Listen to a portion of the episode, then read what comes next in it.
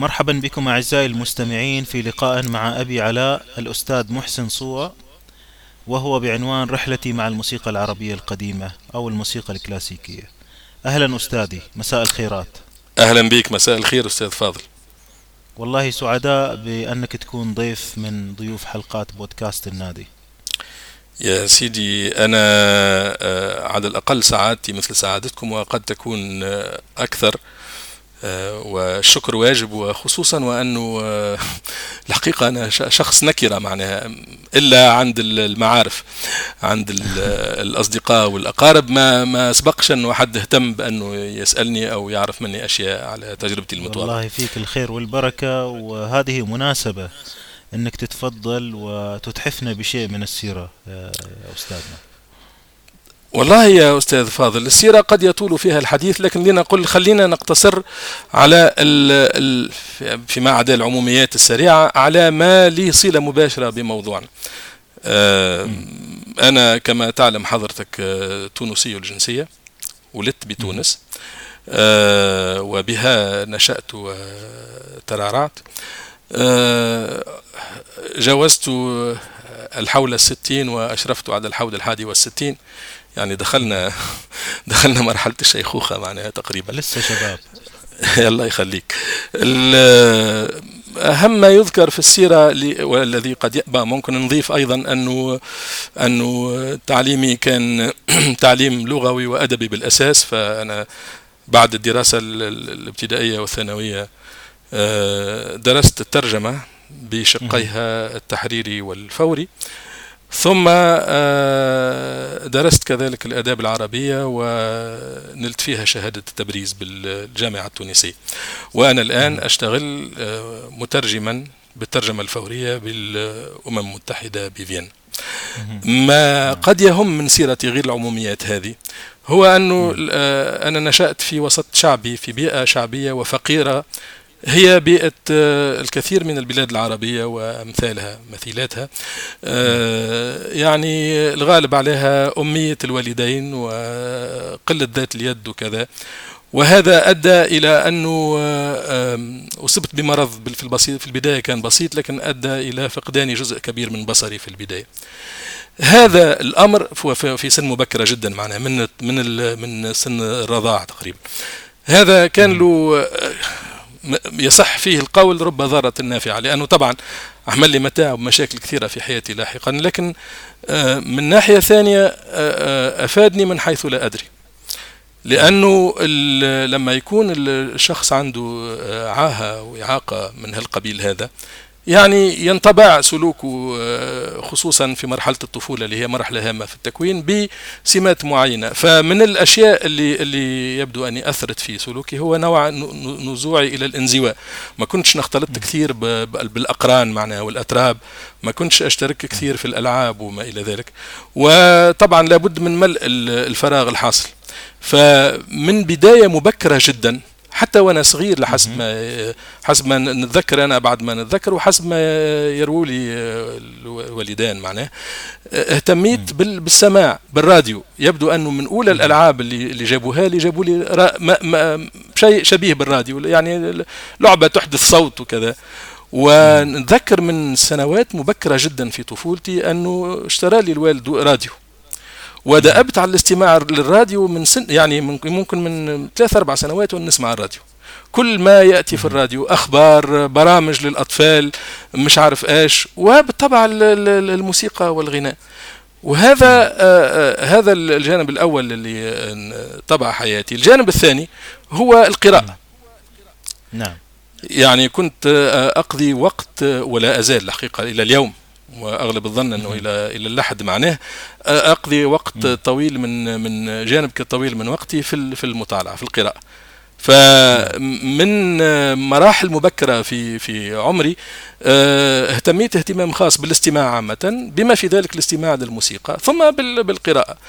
الحدث الثاني اللي حدث ويرتبط به به العنصر هذا، به الضاره النافعه هذه، هو انه بعد ما درست في مدرسة للمدرسة اعتيادية، يعني الناس بها يعني ما عندهمش مشاكل وإعاقات وكذا، كان عندي شيء من التفوق في الدراسة، فلقيت اهتمام خاص من مدير المدرسة الابتدائية اللي درست بها، وفي وقت من الأوقات الرجل أشفق علي، فخاف أنه بما أنه بصري أصلا ضعيف خاف أني نفقد بقية البصر اللي عندي، لأنه طبعا كنت نقرأ من قريب ونكتب من قريب وكذا، فكان خايف لا, لا ففكر هو استخبر واستطلع وكذا، واكتشف أنه في مدارس خاصة بالمكفوفين، في مدرسة ابتدائية خاصة ومدرسة ثانوية معهد ثانوي خاص بالمكفوفين في تونس.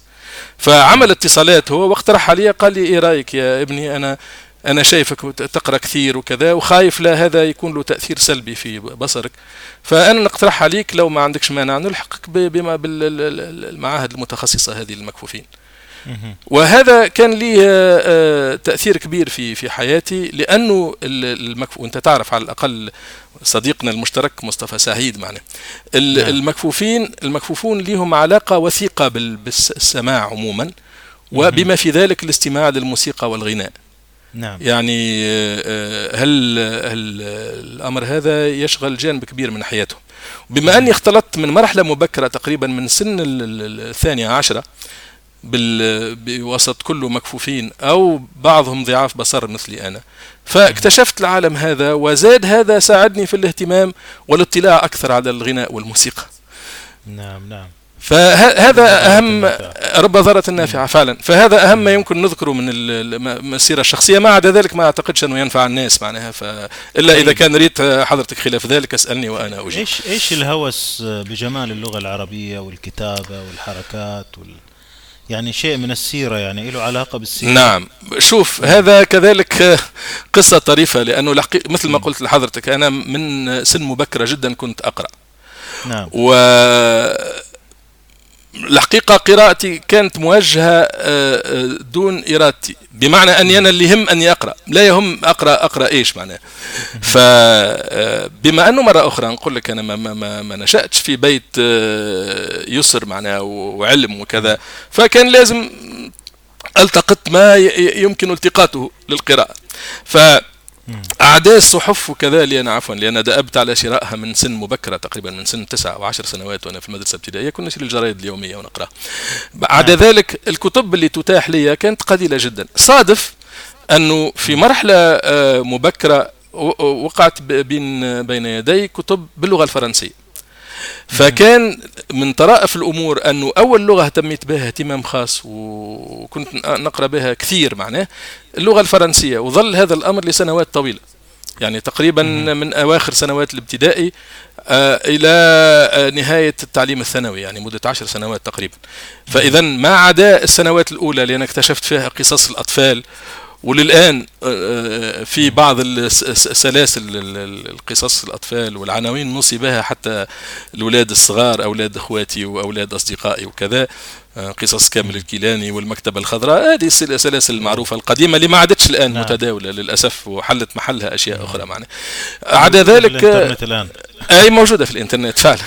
عدا ذلك معناه كان أكثر ما أقرأه كان بالفرنسية، والحقيقة يعني حذقت اللغة وتمكنت منها أكثر من حذقي العربية. بعدين اللي حصل هو أنه عدت للاهتمام بالعربية بمناسبتين، أولا أنه من الناس اللي درست لي وكان لها فضل الحقيقة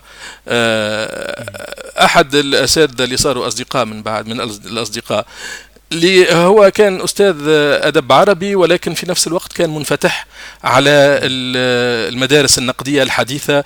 فسنة البكالوريا بالخصوص درسنا كنا ندرس أبو العلاء المعري والتوحيدي والغزالي وأشياء من هالقبيل هذا والحكيم، فهو حببنا أنا حببني شخصيا في في الشخصيات هذه وفي المؤلفات هذه بطريقة التناول اللي هي كانت مختلفة عن طريقة النقد العربي التقليدي.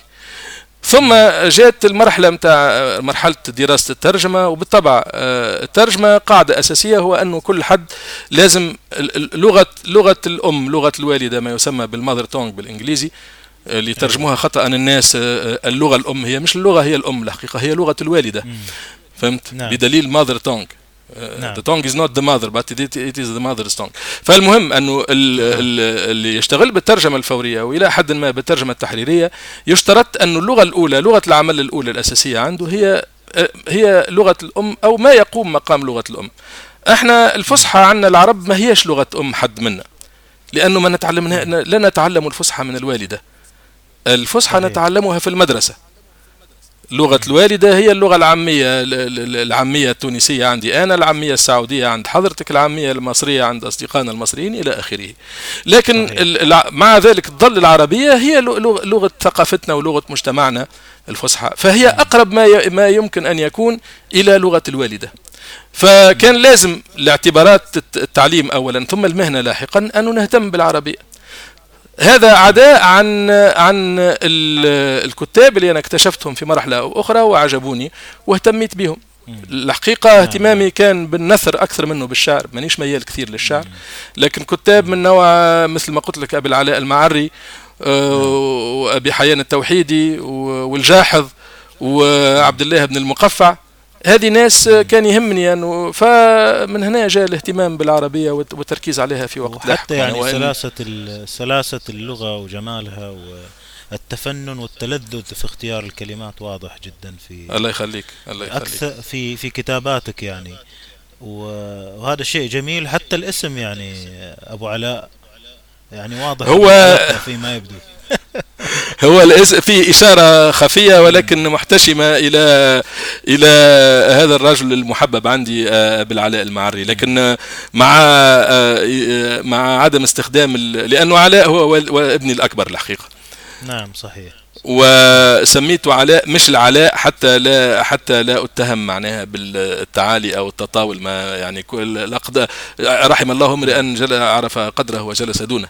انا بعيد جدا من ابي العلاء المعري او من غيره من من اعلامنا او اعلام الثقافه الانسانيه العالميه، لكن شخصيه عجبتني كثيرا وكتاباته اعجبتني كثيرا وبقي في نفسي. فهذا منين جاء ابو ابو علاء، لأنه علاء هو اسم ابني معناه، وتهمني الأسماء الحقيقة لأني جزء من الهوية. فأنا عندي علاء وعندي حاتم، والإشارة إلى حاتم الطائي اللي هو علم آخر من أعلام الثقافة العربية، وعندي فوز اللي هي محبوبة الشاعر العباسي العب العباس بن الأحنف. العباس بن الأحنف، نعم جميل. نعم. والله جدا أستاذ. يعني الآن خلينا نخش عالم زمان الوصل. يعني هذا نعم. مجتمع فريد هادئ جدا، يعني من أهدأ المنتديات اللي شفناها بصراحة، رغم ثقل الحوارات والنقاشات والتسجيلات والوثائق. حدثنا عن زمان الوصل قبل أن ننتقل إلى المنتديات بشكل عام. ماشي. آه هو الحديث عن زمان الوصل دون الحديث عن المنتديات صعب شوية، لأنه زمان الوصل ما جاش من فراغ أستاذ فاضل. لكن خلينا نقول بسرعة أنه الاهتمام الاهتمام بالموسيقى العربية هذه القديمة، ولا بد من التخصيص والتحديد. لما نقول العربية فيه شوية جزاف، لأنه الحقيقة ما عنديش نفس الاهتمام ونفس الإلمام بالخصوص بكل بكل مجالات الموسيقى العربية. احنا لما نتحدث عن الموسيقى العربية عندنا مجالات كبرى، على الأقل المجال المصري واحد منها، لكن فيه المجال العراقي الذي لا يقل ثراء وسعة عن المجال المصري، في المجال الشامي، ولما نقول الشامي معناها إحالة إلى الشام اللي هي الخصيب كلها، بلاد الشام الكبرى بشقها اللبناني والفلسطيني وإلى آخره، وفيه المجال اليمني، وفيه المجال مجال الخليج الخليج العربي إلى آخره، وفيه مجالنا احنا مجال شمال أفريقيا اللي هو نفسه فيه تفريعات. فحتى الحديث عن الموسيقى العربية فيه شوية تعميم مفرط معناه، والحقيقة أنا اهتمامي محصور جدا، وممكن نرجع للموضوع هذا. المهم أنه الاهتمام بالموسيقى هذه، خلينا نقول الموسيقى الشرقية العربية الشرقية، ما التي تغلب عليها الموسيقى المصرية، هذا يعود إلى عقود أربعة تقريبا أو أكثر من هذا، حتى أكثر. أنا قلت لك من أول اكتشافي للراديو من الستينات تقريبا نسمع، صارت خمسين عام نسمع موسيقى معنا، لكن مش نفس الموسيقى معنا، وهذا ممكن نرجع له في وقت لاحق كما تفضلت في في حديث سابق أنا وإياك معنا. المهم أنه وسائل الوصول للموسيقى هذه شحيحة الحقيقة وعسيرة، لأنه وهذا كذلك ممكن نرجع له في وقت لاحق، لكن ما يهمش. أنه تعرف اللي يحب يسمع، إذا كان خرجت على أم كلثوم وعبد الوهاب، وحتى أم كلثوم يعني أم كلثوم تسمع أنت عمري وفكروني، لو لو حاولت تسمع أم كلثوم الثلاثينات والعشرينات الأمر كان أصعب معناها، خصوصا في الزمان الماضي معناها، يعني الكاسات والراديو أحيانا، لكن الراديو في ساعات يستحسن أنه ما مايش ساعات استماع استماع مكثف، ساعات الهزيع الأخير من الليل وما إلى ذلك. فإلى أن ظهرت ظاهرة الإنترنت في من عشرين سنة تقريبا أقل شوي، ومع ظهور الإنترنت سرعان ما بدأت ظهرت المواقع المتخصصة والمنتديات. ومن ناحية هذه الحقيقة تحية خاصة للناس اللي عملت منتدى زرياب، لأنه هم اللي كانوا رائدين. الأستاذ عبدالله الكويتي، أو على الأقل هذا الاسم اللي اشتهر به في المنتدى، الحقيقة مش عارف الاسم الفعلي. ثم صديقنا المشترك اللي أنت تعرفه جيدا، اللي يحمل تلقب بلقب زرياب، صديقنا أحمد الصالحي. نعم. هذا من الشخصين، عبد الله الكويتي وأحمد الصالحي، هم اللي كانوا مشرفين على ومنشطين لمنتدى زرياب. والحق هو أول منتدى فيما يبدو، هو أول منتدى على الإطلاق، أول منصة جادة. نعم، أول منصة اهتمت بالموضوع هذا بالتحديد، وأنا اكتشفتها عرضا في سياق البحث، وما نخفيش عليك كان اكتشاف باهر في انذاك بالنسبه لي معناه، وكانت كان كان كما كمن فتحت له طاقه القدر معناه، فهمت. لكن في, في الان نفسه كانت في سرعان ما ظهرت مشاكل، نقائص في نظري انا معناها، في اسلوب التناول، في اسلوب التعامل، في طريقة اختيار الأعضاء، في التصرف في في المواضيع والمحتويات إلى آخره. وهذا أدى، والحقيقة ما أداش بي أنا أنا الحقيقة حتى في وقت من الأوقات، يعني كانت في شوية شوية منازعات وخلافات مع الأصدقاء زرياب نفسه معناها، والحمد لله موصلناش للتعريض ولا للشتم ولا حاجة، لكن يعني كان في اختلافات واضحة في الرأي، ويعني أدى ذلك إلى المهم أنه حتى في وقت من الأوقات فصلوني من المنتدى وشيء من النوع هذا. آه فبعض الناس اللي كانوا، لأنه فتحنا حوار أنذاك وحاولنا ندخل تغييرات في المنتدى، ما كانش في اقتناع، لكن في كم حد أنذاك كان عنده نفس الرأي أو رأي قريب مني. فبدأت بعض الأصوات من الناس اللي عرفتهم في في زرياب، آه طيب ليش ما نفتحش منتدى لوحدنا ونعمل نظامنا احنا، الأشياء اللي حابين نعملها في زرياب وما أمكنش لأنه لأن إحنا أقلية، خلينا نعملها في منتدى مستقل. الحقيقة أنا كنت أقل نعم. الناس تحمسا للفكرة، وهذا قد يفاجئك أستاذ فاضل. نعم. نعم. ما كنتش متحمس لسبب لسبب محدد، لأني إشفاقا من المسؤولية. نعم. أنا الحقيقة تعودت أني أتردد كثيرا قبل ما نتحمل مسؤولية ما أو عبء ما، لسبب بسيط، لأني من طبعي أني متى ما التزمت فأنه الالتزام أمضي فيه إلى الآخر، كلفني ذلك ما كلفني، وهذا اللي كنت ما نحبوش. والحقيقة الشيء الثاني هو أنه ما معتاده من من أبناء قومنا، من إخواننا العرب، أنه مش هذه هي السمات اللي عندهم، يعني سهل الكلام. أنت نعم. تحكي مع أي شخص تقول له نعمل كذا ولا نفتح كذا ولا ن... يعني الناس تتحمس بسهولة، ولكن يفتر الحماس بسهولة أيضا وبسرعة شديدة.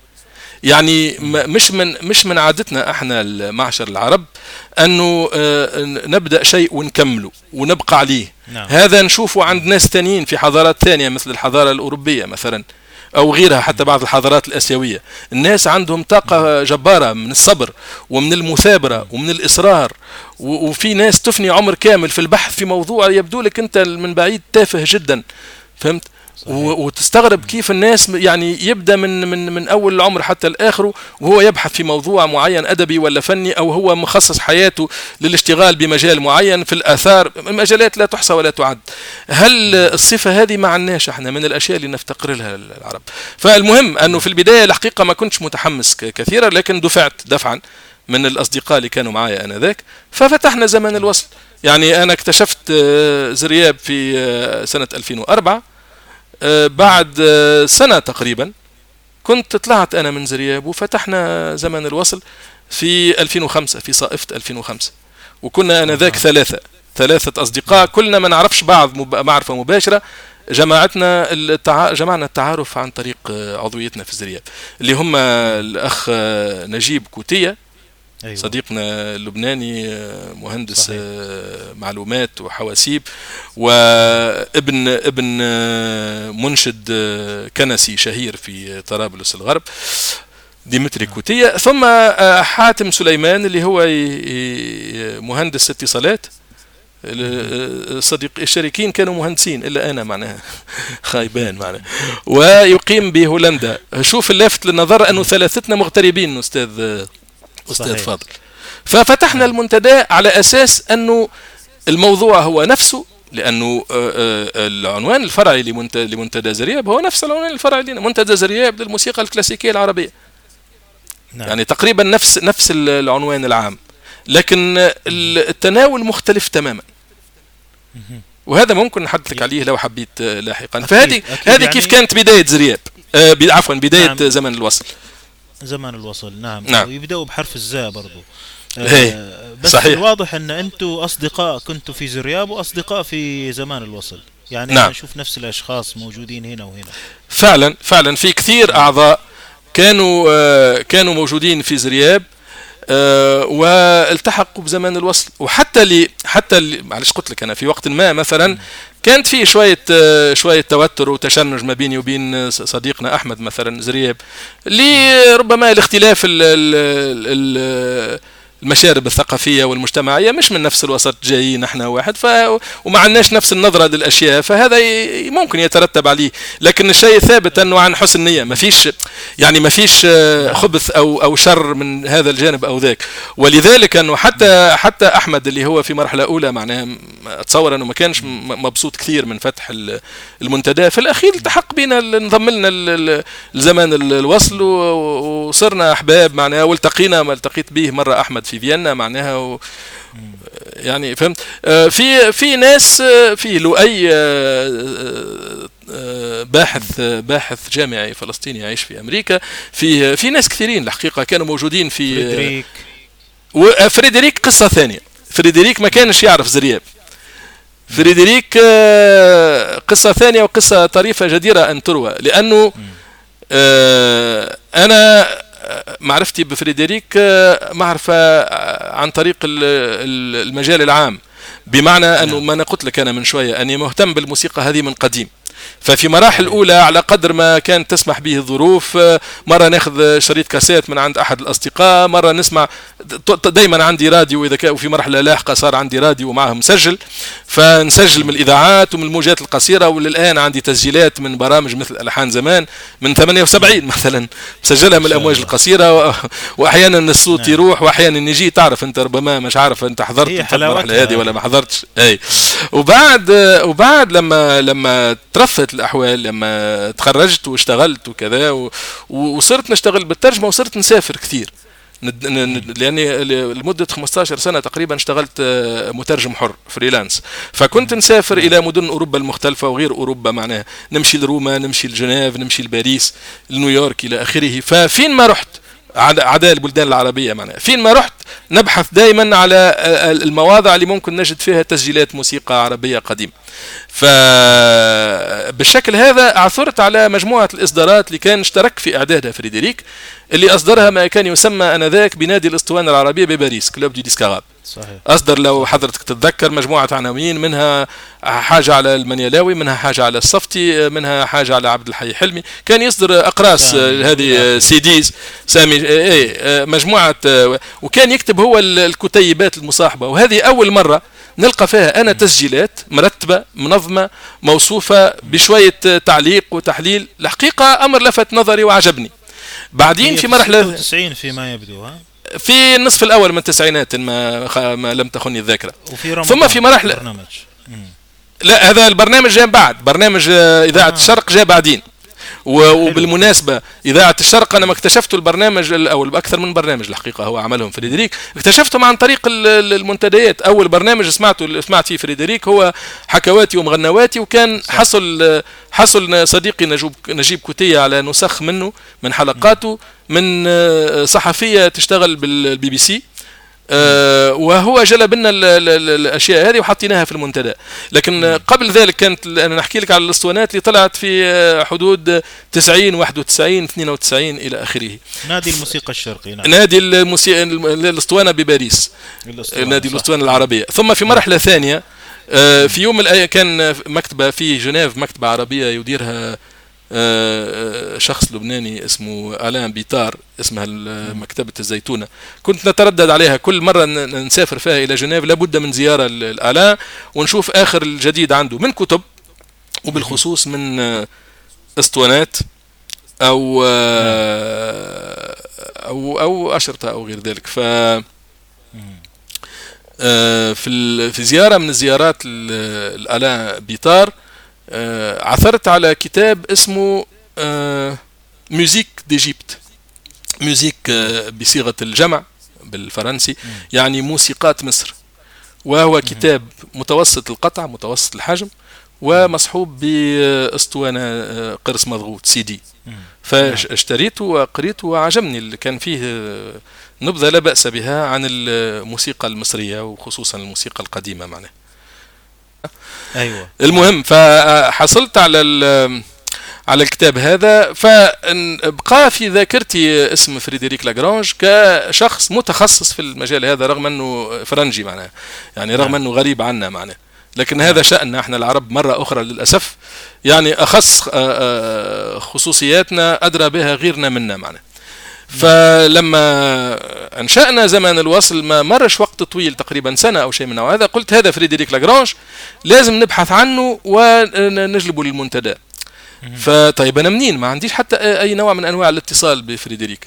فاللي قمت به هو أني رحت لل... تعرف أنت في, ال... في الإنترنت تجد ما يسمى باليلو بيجز والوايت بيجز، وفيها أسماء الناس وعناوينهم. المهم رحت للوايت بيجز متاع فرنسا، متاع باريس تحديدا، وبحثت عن شخص فريدريك لاغرانج، وجدت أربعة أسماء, أربعة أسماء لأشخاص وعناوين وأرقام هاتف مختلفة كلهم اسمهم فريدريك لاغرانج.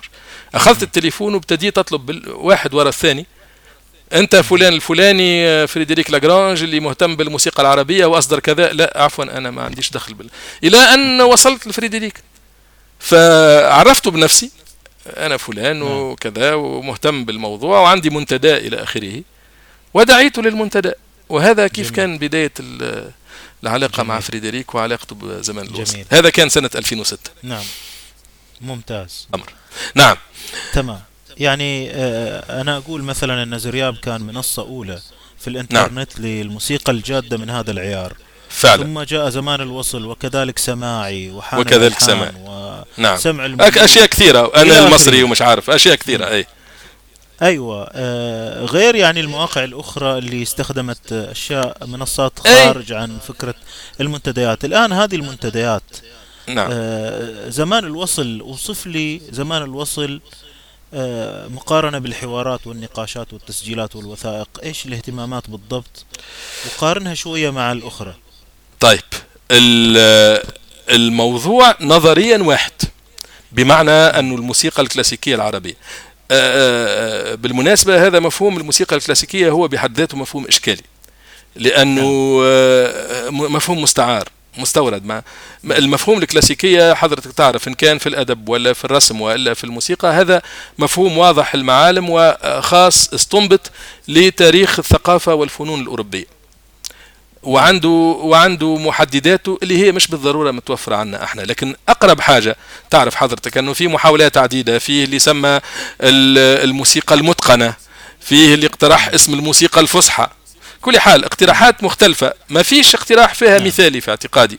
بون لما نسميها الموسيقى القديمه مثل ما عملنا احنا عنوان الجلسه هذه، ربما يكون اسلم الاختيارات، ولكنه عيبه التعميم. نعم لأنه يعني قديمة، هذا هذا ما, ما, ما تعريف بالزمان، مش تعريف بالخصوصية ولا بالجنس. المهم أنه نظريا موضوع زمن الوصل وموضوع زرياب وحتى من سماعي، ربما الحقيقة أنا ما عنديش اتصال بسماعي لأسباب ممكن أشرحها لكن مش بالضرورة الآن. آه نظريا كلنا نهتم بنفس المادة، وعلى كل حال عمليا أيضا خصوصا بمرور السنوات تقريبا فيما عدا استثناءات هنا وهناك، العناوين والتسجيلات اللي تجدها في زمان الوصل طبعا ستجدها في سماعي أو أكثر منها حتى معناه، بحكم كثرة المترددين على عندهم وقلتهم عنا احنا مثلا.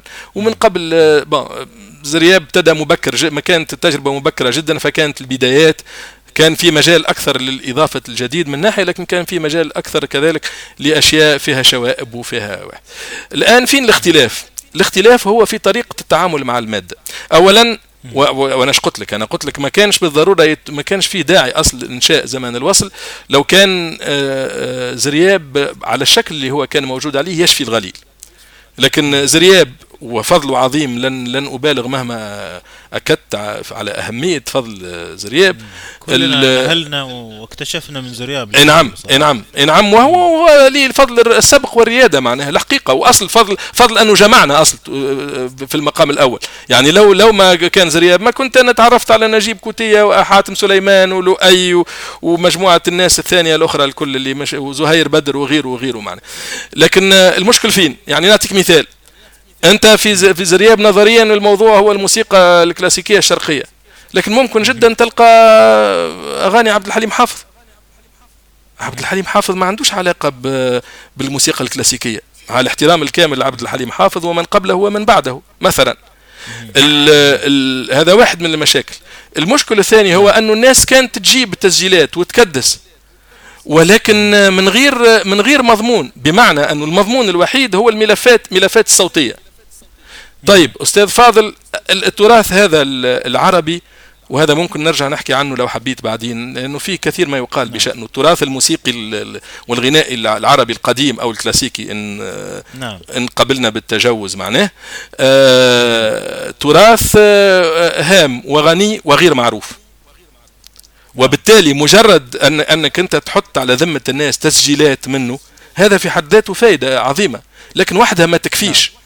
ما تكفيش بأي معنى؟ بمعنى أنك ما يكفيش أنك تكدس الملفات، طيب لازم تعرف إيش فيها الملفات هذه، وعلى الأقل تعطي عليها حد أدنى من المعلومات. ويستحسن مش يستحسن يراد أن تكون المعلومات صحيحة. يعني ما تقدم ليش أنت دور وتقول لي هذا موال، أو مش عارف قصيدة وتقول لي هذا موشح، لأنه أنت حصلت نصف الفائدة، ولكن اللي اللي أعطيته بإيد أخذته بالأخرى. يعني أعطيتني قطعة قطعة قديمة من التراث غير معروفة، وهذا عليك فضل عليها فيه، لكن من ناحية ثانية أعطيتني معلومة غلط. أه تجيب لي تسجيل سيد الصفتي وتقول لي هذا عبد الحي حلمي. فهذه واحدة من المشاكل، معناها المواد اللي كانت تقدم ما كانتش محققة كما يجب التحقيق. هذا يرجع الى مجموع يرجع الى قله درايه الناس، لانه للاسف الشديد الناس ما تعرفش معناها ال ال الانترنت والمنتديات. هذا راه مستمر حتى للان، حتى بعد عشرين عام. زرياب فتح، انا اكتشفته عام ألفين وأربعة، ما كانش فتح قبلي بكثير، يعني مروا الان خمسة عشر عام. بعد خمسة عشر عام رغم اللي تقدمنا أشواط في اكتشاف المادة هذه الغنية جدا، مادة التراث القديم، وصارت الناس تعرف أكثر، لكن للآن تقع نفس الأغلاط عند بعض الناس. يكفي أنك تفتح يوتيوب، انتقلت يكفي, يكفي أنك تفتح يوتيوب ولا يكفي أنك تفتح يوتيوب أو ساوند كلاود حتى تشوف كم الأخطاء، فهمت، في آه في تحديد نوع القطعه القالب، في تحديد المطرب او المطربه، في تحديد الملحن، في تحديد المقام، وغيره وغيره وغيره. هذه مشكله اولى. المشكله الثانيه هو انه طيب احنا مهم انه نكتشف هذا التراث ونظهره للعيان، نظهره للناس، لكن ايضا مهم انه نتعرف عليه اكثر، احنا ما نعرفوش. ومعرفته اولا تبدا بانه تسمع انت ما لم يكن يسمع في السابق، لكن معرفته أيضا أنك تتمثله، أنك تهضمه، أنك تستوعبه، أنك تعرف خصائصه، وهذا يتطلب بحث ونقاش، وهذا ما كانش موجود كثير والحق يقال في في منتدى زرياب. كان كان في زرياب ولا يزال في أماكن أخرى من غير ما نسمي حتى حد معناه الشيء الغالب عن، وللأسف هذا مرتبط بالطبيعة العربية المعاصرة الذين نقول خلينا ما نظلمش كل العرب في كل العصور معناه الأزمان. احنا نحب نحب المجاملة، العرب بنحب المجامله. مشكور واحد يحط لك معناه تسجيل، مشكور، تسلم ايدك يا باشا انت معلم والله. اي طيب، هذا هذا هذا مثل ما يقول المصريين طق حنك، او اللبنانيين ما, ما ما لا ينفع الناس غير هذا غير. طيب ايش اللي يميز الدور عن التقطوقه او عن الموال؟ ايش يميز اداء عبد الحي حلمي عن اداء المنيلاوي لنفس الدور او نفس الموال؟ فهنا بتبدا المشاكل.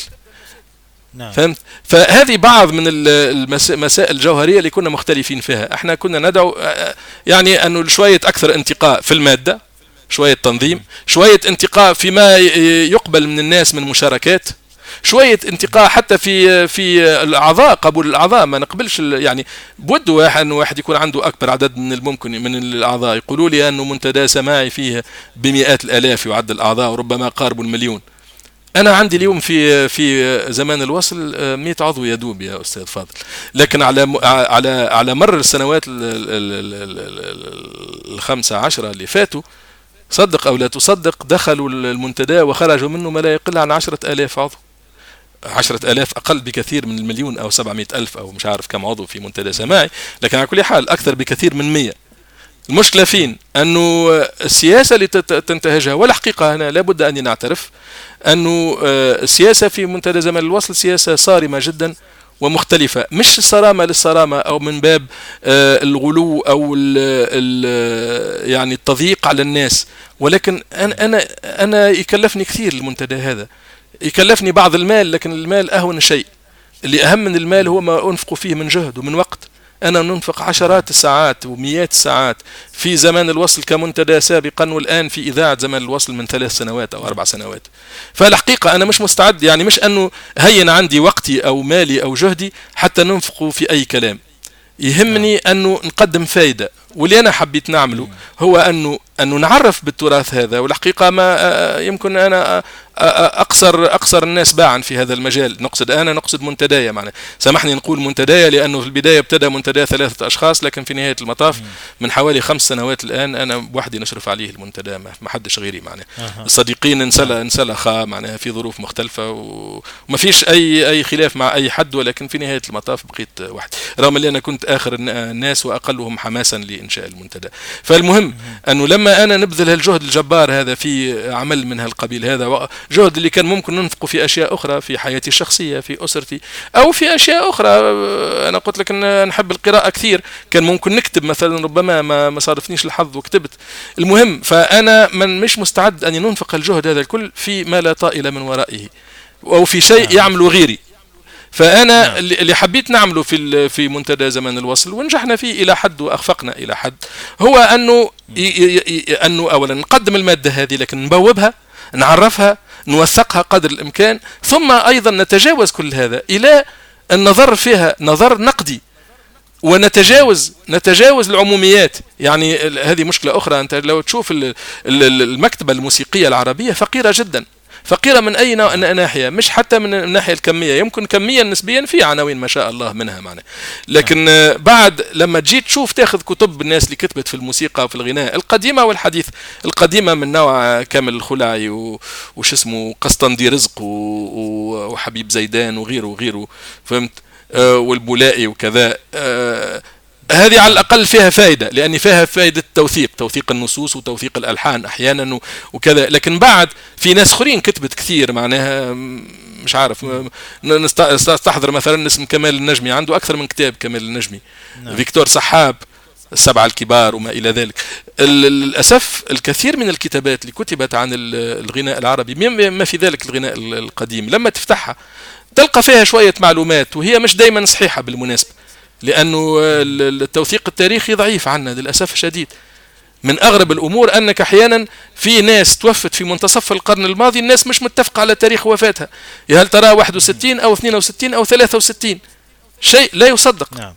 فهمت. فال... لكن غير ذلك تلقى تلقى أوصاف، عموميات، وكثير من صيغ المبالغة وصيغ التفضيل، هذا أكبر ملحن، وهذا أعظم مش عارف إيش، وهذا الفنان العظيم، وهذا كذا. لكن طيب ليش عظيم؟ ما الذي يجعل هذا عظيما وهذا أقل عظمة؟ ما الذي كيف نقارن بين هذا وذاك؟ ما هي سمات فن فلان وفن فلان؟ ما تلقاش حاجة.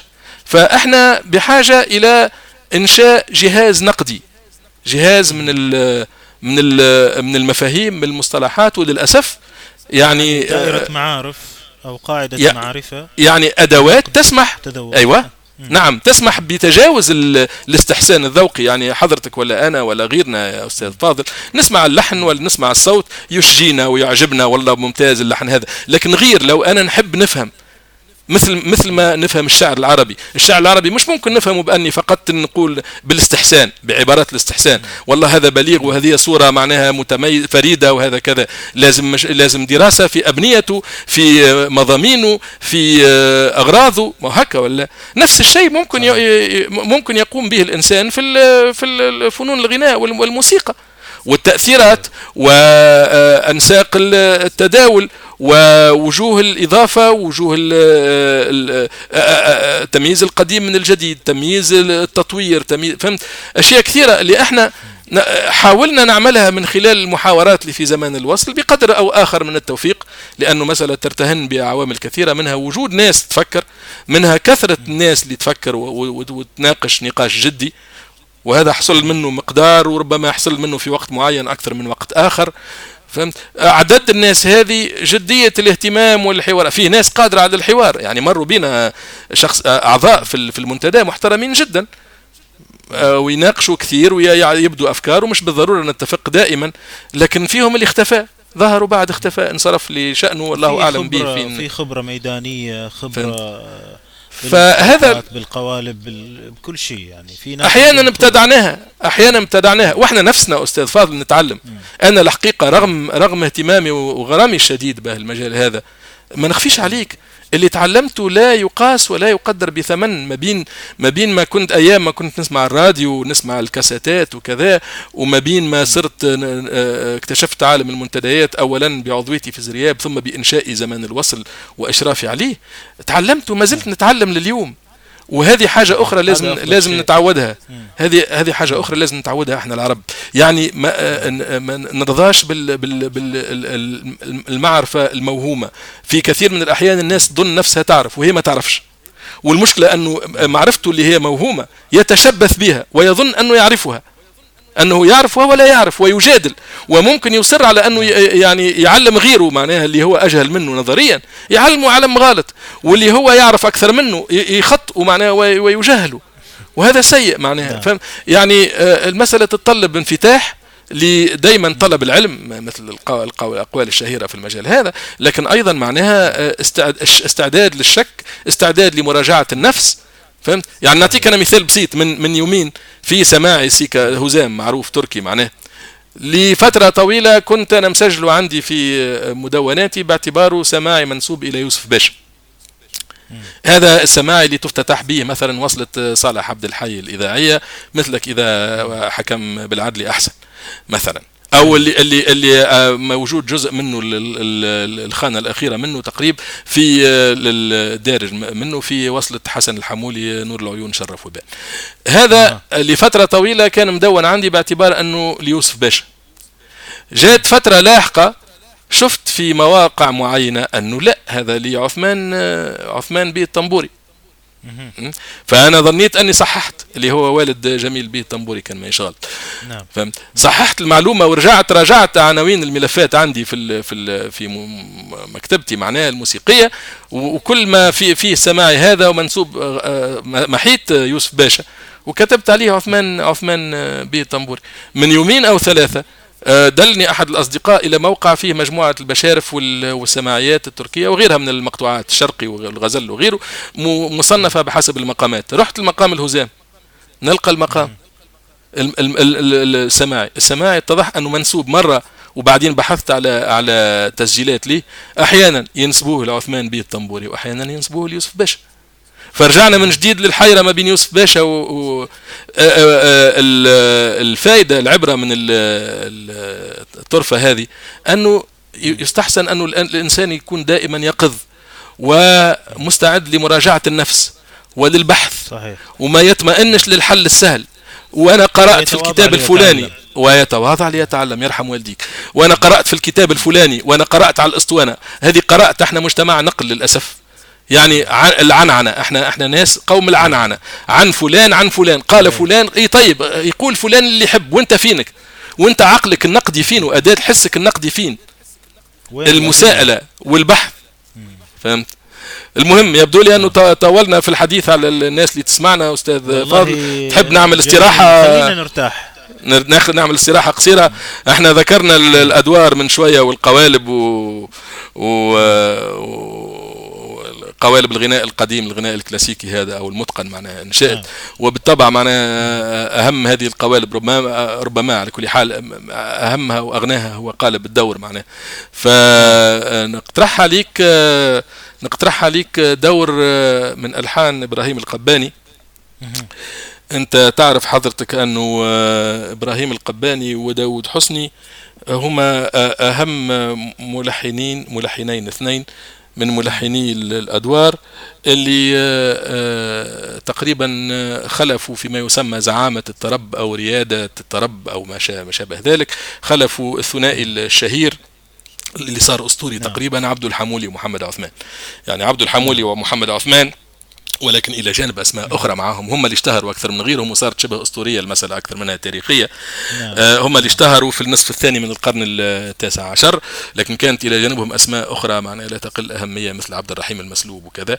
المهم بعد المرحلة هذه في أواسط النصف الثاني من القرن التاسع عشر ظهر داود حسني وظهر القباني، وقبل انقضاء القرن يعني تقريبا من التسعينات القرن التاسع عشر بدأ الاثنين يلحنوا معناها. واشتهرت، انت تعرف مثلا أن القباني لحن الدور الشهير اللي اشتهر بغنائه يوسف المنيلاوي البلبل جاني وقال لي، وداود حسني معلوم للجميع. المهم أنه من أدوار إبراهيم القباني اللي أنا نحبها كثير دور أحب الحسن خالص من المعايب. هذا الدور آه ليه أكثر من تسجيل، سجلوا القباني نفسه آه أولا، لكن سجلوا آه سيد الصفتي أيضا في أكثر من اسطوانة، آه على الأقل اللي أنا شفتهم في كشوف فريدريك. وعنا بالمناسبة تسجيلين، تسجيل لاسطوانة لشركة جراموفون وتسجيل ثاني لشركة أوديون، وفي زكي مراد أيضا سجلوا. ما بين الصياغ الأربعة هذه الصيغه اللي انا نحبها اصلا، لان نحب صوت سيد الصفتي كثير معناها، صوت عذب وفيه طلاوه خاصه معناها. فنقترح عليك انه نسمع احب الحسن خالص من المعايب تسجيل اوديون، حسب الكتالوجات يبدو انه اثبت في اثبت في كتالوج سنه ألف وتسعمئة وثلاثة عشر و13 يعني ثلاثة عشر يعني قبل قبيل الحرب العالميه الاولى، وهو من مقام النيروز اللي هو مقام مركب بياتي ويقفل راست. جميل، ممتاز. نستمع إذن أعزائي المستمعين إلى هذا الاختيار من الأستاذ أبو علاء.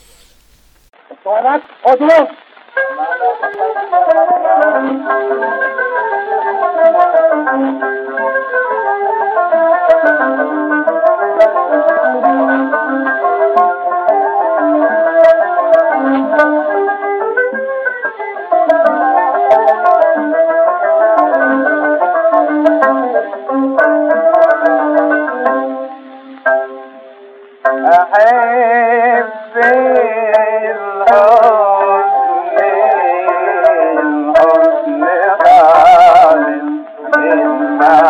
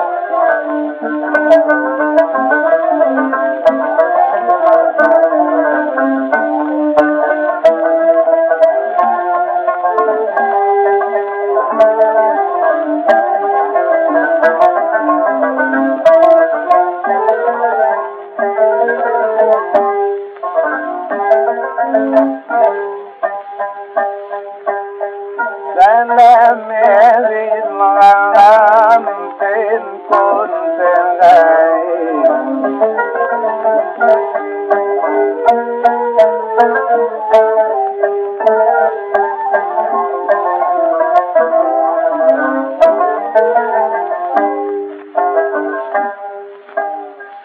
سلام يا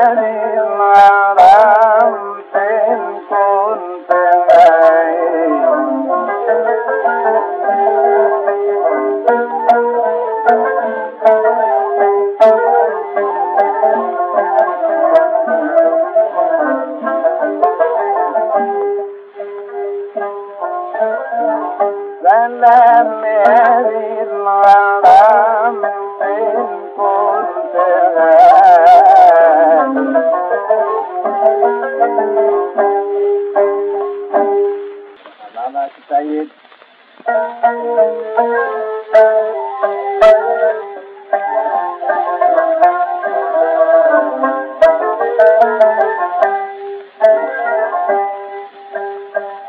سلام يا للغرام إن كنت نايم. سلام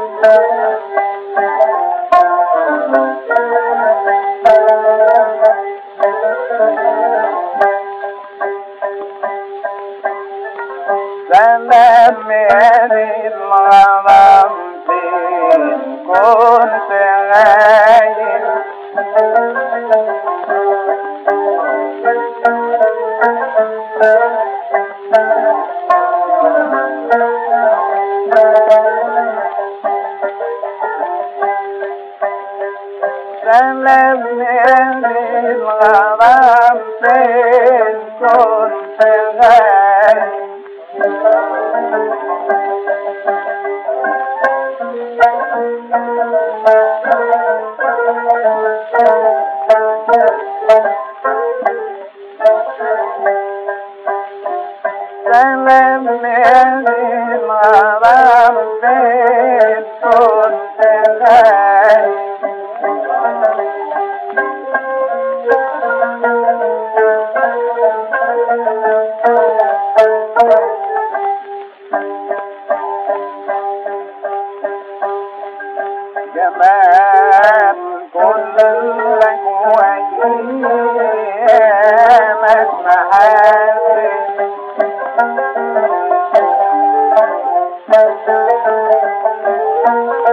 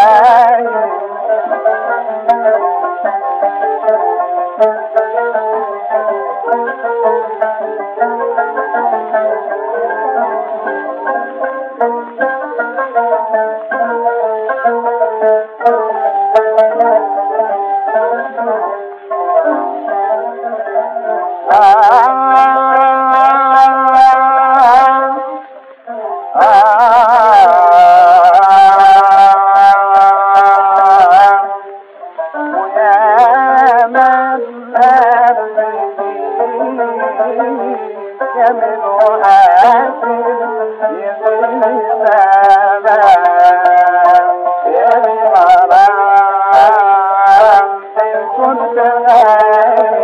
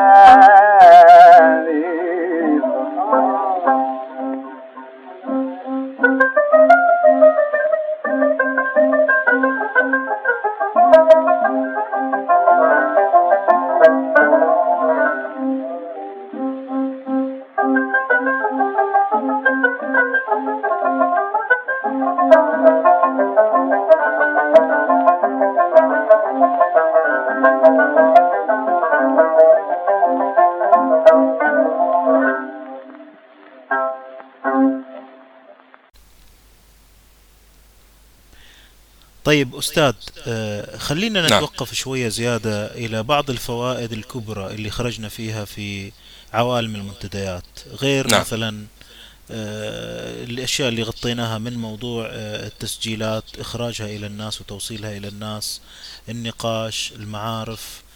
يعني أعطينا كده بعض القصص أو الحكايات أو النقاشات الجميلة اللي دائما تتذكرها.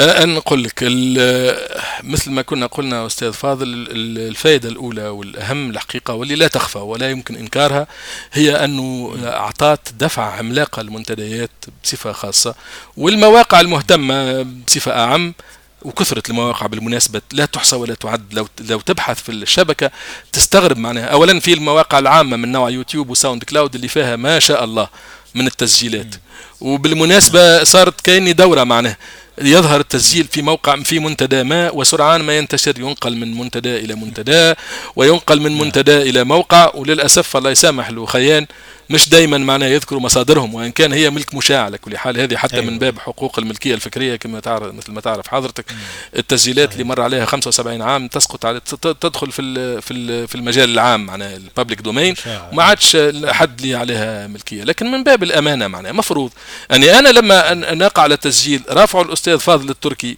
لنقول في يوتيوب يا سيدي اللي هو موقع فهمت، ومؤكد هو فاضل التركي نفسه ناقله عن شخص آخر زيد ابن عمر، وزيد بن عمر ناقله عن يوسف بن زياد وهكذا دواليك. لكن ما يضرش لو أني أنا لما نجيب ننقل المصدر اللي أنا ناقل عليه مباشرة. للأسف هذه منش من التقاليد. لكن غير ذلك المهم أنه المنتديات بصفة خاصة والمواقع المختصة أو شبه المختصة بصفة عامة ساهمت مساهمة لا تقدر بثمن في فترة قصيرة نسبيا، أقل من جيل في نهاية المطاف، لأنه هذه المنتديات والمواقع ظهرت وانتشرت بصفة خاصة في بداية الألفين معناه فهمت، على الأقصى. يعني أقدمها اللي نعرفه أنا هو زرياب، وزرياب أنا عرفته سنة ألفين وأربعة، اليوم احنا في ألفين وتسعة عشر يعني خمسة عشر عام، مش مش لما إيش فترة زمنية طويلة تذكر. مع ذلك في الفترة هذه الكم اللي كشف من الأدوار ومن المواويل ومن القصائد ومن الموشحات وبصيغ مختلفة وبأسطوانات مختلفة شيء باهر يعني يعد والآليات. بال... والآليات أيضا فعلا والآليات أيضا فهمت. فهذا الحقيقة في حد ذاته فضل كبير. فين القصور أو التقصير؟ هو في توثيق المادة هذه توثيق صحيح. أولا التوثيق الأدنى الأضعف الإيمان اللي هو ذكر مثل ما قلنا، ذكر القالب بشكل صحيح، ذكر المقام إذا كان أمكن، المؤلف الكلمات وأحيانا مش معروفة هو نفسه، الملحن، المطرب وعدم الغلط في ذلك، الإيقاع إذا كان أمكن أيضا. ثم لما يكون عندك يعني أشياء أحيانا مرت أشياء غريبة، يعني يجي تلقى مثلا تسجيل، ثم تسجيل الشيخ حسن محمد حسن النادي اللي هو كان مقرئ قرآن وكان منشد وكان وكان مطرب على الأقل في الجلسات الخاصة معنا. حسن النادي يغني في يغني وصلة معروفة فيها أنت فاهم، ولكن قبلها فيها موال آه ساهي الجفون ما كفاك الهجر يا ساهي، في نفس مقام الدور اللي هو الهزام فهمت. لكن لسبب ما التسجيل مبتور استاذ فاضل، فيبدا منين؟ الليل يطول يا امر سهران عليك ساهي. يجي الاستاذ اللي حاط الملف يقول لك هذا آآ آآ هذا آآ موال الليل يطول يا امر. يا ولدي ما ثماش موال اسمه الليل يطول يا امر، هو بدأ بالليل يطول الأمر لأنه مبتوء مخروم بدايته مفقودة. لكن هو المو... المو... معروف يكفي باش ترجع معناها الكلمات المواويل باش تلقى لي هذه ما ثماش حاجة اسمها الليل يطول يا مر. الليل يطول يا مر بيت في في في ساهل جفون فهمت؟ تلقى مثلا مره من المرات في عنا احنا في في زمان الوصل حد مره جاب لنا اسطوانه فيها الجزء الثاني من او الوجه الثالث من دور عشنا وشفنا، والوجه الرابع فيه موال، نسيت الموال الان نسيته الحقيقه، بصوت سليمان ابو داود. قال هذا دور يا ابني، هذا مش دور، هذا هذه الاسطوانه الثانيه فيها فيها وجه واحد دور وجه موال. ف في تقصير كبير في في حتى في التوثيق الادنى هذا، لكن غير التوثيق كما مثل ما قلت لك من شويه اللي مطلوب اكثر واللي هو المطمح معناه الكبير هو دراسه الماده هذه ومحاوله تبويبها وفهم فهم جمالياتها، وهذا في اعتقادي المتواضع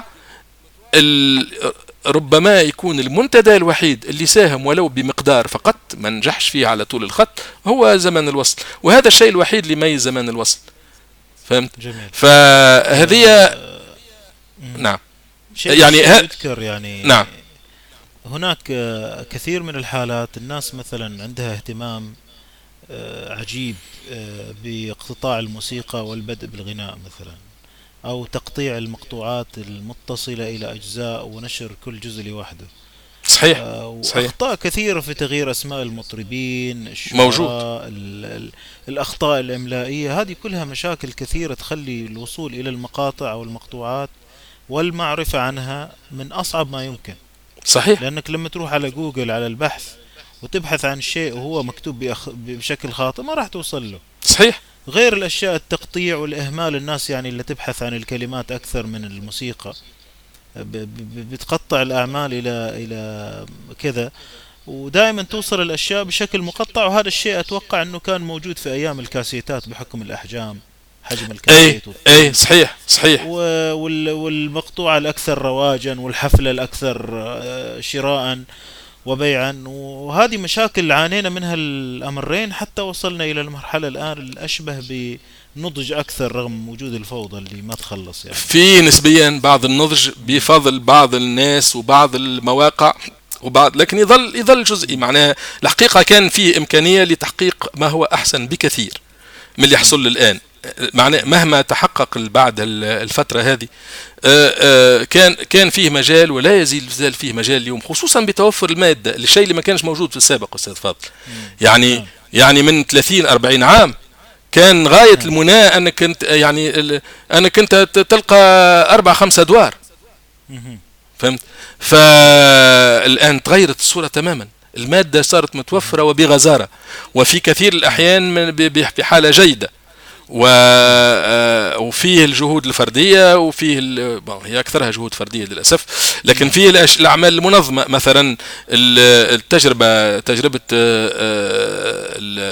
ما يسمى بالضبط أمار، مؤسسة البحث والتوثيق في الموسيقى العربية، تجربة هي كذلك لها نقائصها وعيوبها للأسف الشديد، ممكن نحكي فيها لو تحب، لكن كذلك لها فضل لا يخفى. يعني من من ايام الاسطوانات اللي تحدثنا عنهم اللي اصدرهم فريدريك لاغرانج او اشرف على اصدارهم فريدريك لاغرانج من حوالي ثلاثين عام الان او اقل بقليل، ما بين ثلاثين وخمسة وعشرين عام، اسطوانات نادي الاسطوانه العربيه بباريس، ما ما ما ما, ما كانش في اصدار.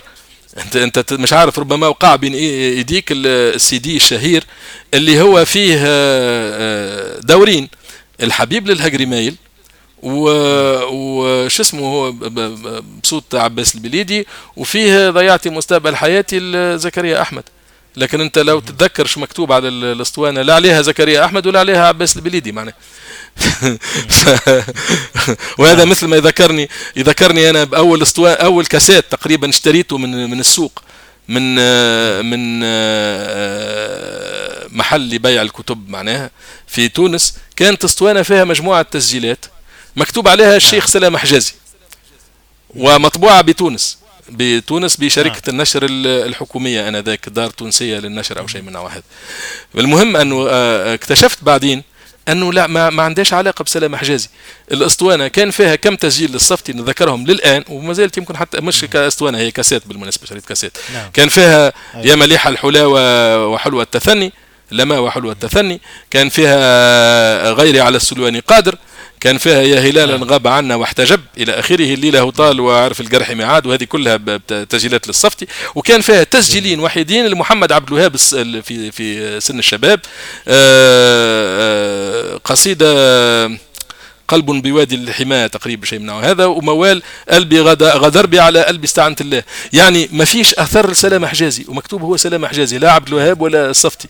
فيعني بعد السنوات الطويله هذه شفت انت في العشريه الاخيره جماعه امار والاستاذ كمال قصار اصدروا مجموعه اصدارات وصلت الان مش عارف سابع اصدار او ثامن اصدار، ولأول مرة في توثيق وفي اشتغال تقني. الأستاذ مصطفى سعيد صاحبنا معناها عامل شغل ممتاز على الساوند كواليتي وكذا، وفي توثيق وفي مقالات يتفاوت الحقيقة مقدارها من الفائدة والتوفيق من حالة لأخرى. لكن على كل حال أول مرة بحياتنا نشوف إصدارات محترمة مثل الإصدارات اللي نشوفها في الموسيقى الغربية والكلاسيكية الأوروبية على روضة فهم... البلابل يعني جهد كذلك. أي وكذلك هذا البودكاست تاع جواب بان يبقى مشاكل ثانية ممكن نحكي عليها في وقت آخر لو سمحت فرصة. نعم. يعني مثلا الترويج ما كانش ناجح جدا، معناه ما ما توزعتش الإصدارات هذه على نطاق واسع، وأول الخاسرين فيها هو اللي أنفق فيها ماله، لكن هذه قصة ثانية ما يهمناش. فاذا هذه هذه هذه هذه اهم فائده يبدو لي للمنتديات. فائده جانبيه هي هي معرفه الناس. اه نعم هذه مهمه استاذ فاضل، يعني ناس كثيرين عرفتهم وصارت صاروا اصدقاء اعزاء معناه، منهم بعضهم ذكرتهم ليك ومنهم كمال قصار بالمناسبه نفسه انا عرفته في في المنتدى. آه فريدريك لاغرانج عرفته في المنتدى وصفت لك الظروف اللي عرفت فيها فريدريك وكيف عرفته وكيف جلبته جلبا للمنتدى. انا نجيب كوتية انذاك وان كان قطعت الصله بيننا لفتره طويله الان، فادي العبد الله اي وغيره وغيره معناه. نعم نعم صحيح. طيب حدثنا عن راديو زمان الوصل. والله شوف أستاذ فاضل، لما احنا فكرة الراديو هذه صدق أو لا تصدق كانت موجودة من أول يوم فكرنا فيه في إنشاء المنتدى. يعني أنا ونجيب وحاتم في سنة ألفين وخمسة لما فكرنا واتفقنا على أن ننشئ منتدى كنا كان في برنامجنا أنه المشروع ليه ثلاثة أذرع، أه واحد أو ثلاثة أفرع معناه. واحد منها هو المنتدى نفسه، يعني مكان للحوار أساسا، لكن الحوار على بناء على ما يرفع من مواد غنائية وموسيقية.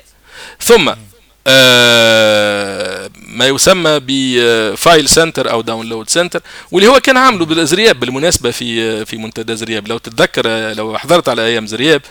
آه زرياب كان عنده آه صفحة المنتدى، وكان عامل صفحة فيها الفايلات مبوبة بتبويب معين بحسب الأسماء اللي نقولوا احنا، أي موقع تنزل منه التسجيلات. فاحنا كان في نيتنا الموقع مازال موجود ما عرفش لانه المنتدى للاسف اختفى، اما ما كنتش عارف ان الموقع مازال موجود، هذه معلومه افتني بها حضرتك معنا.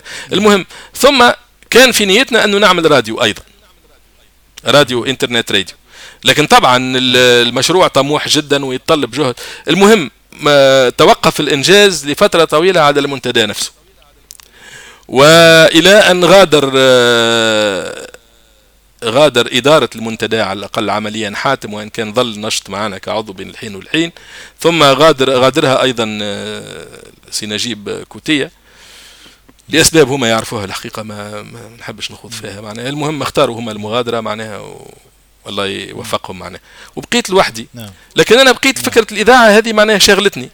ثم إلى أن جاءت مؤسسة أمار وصديق كمال قصار وكذا، وكمال في كمال قصار عفوا، وفي وقت من الأوقات كمال قال لي نحب نعمل راديو. فأنا في بالي لما قال يحب يعمل راديو، هو راديو مثل يعني مثل الراديوات اللي تبث على الإنترنت. اتضح أنه فكرة كمال غير أنه يعمل هذه البودكاست اللي هي مثل بودكاست النادي في نهاية المطاف. الموضوع مختلف لكن الفكرة هي نفسها، أنك تسجل بودكاست، تسجل حلقات وتحطها في صفحة لمن شاء الاستماع إليها أو إنزالها. أنا الحقيقة ما كنتش مقتنع بالصيغة هذه، كمال ما كانش مقتنع بأنه يقدم على فتح راديو، لأنه كان يعتبر أنه هذا مسألة صعبة وتتطلب تقنيات وتتطلب جهود وتتطلب. المهم فما ما ما حصلش في ال في ال في أمار، لكن أنا ظلت الفكرة في بالي. اللي اللي ساعدني في وقت من الأوقات أني نقدم على محاولة الإنجاز هو أنه ابني الأكبر اللي هو علاء وبه تكنيته، ابني ديفلوبر ديفلوبر هو مهندس برمجيات معناه، فهمت؟ فهو عنده اطلاع على رغباتي وكذا، وحاول يساعدني، تعرف العاطفة عاطفة الابن وكذا، واحد رغم اللي هو مش مه... يعني اهتمامه محدود بالموسيقى هذه وكذا، لكن على كل حال نعم. فهو ساعدني الحقيقة كثير، وبحث كثير على النت وعلى الابليكيشنز اللي ممكن يساعدوا بأقل التكاليف، ووجد ابليكيشن اوبن سورس اسمها اير تايم. هي عندهم عندهم صيغه مدفوعه، يعطيك البلان وتيرن كي، يعني يعطيك يعطيك موقع جاهز، يعمل لك سيرفر وهو تدفع له انت اشتراك شهري وكذا، وهو خدمه نعم اي خدمه جاهزه معناها. ولكن عندهم الابلكيشن اللي هي مفتوحه المصدر كما يقال معناها بالتعريب الحرفي، وهذه ممكن تستخدمها على لينوكس معناها. فالمهم شجعني الحقيقه، ففتحنا الاذاعه هذه عام ألفين وخمسة عشر، فتحنا هذه نون نون التواضع مش نون ما تعرف فهمت.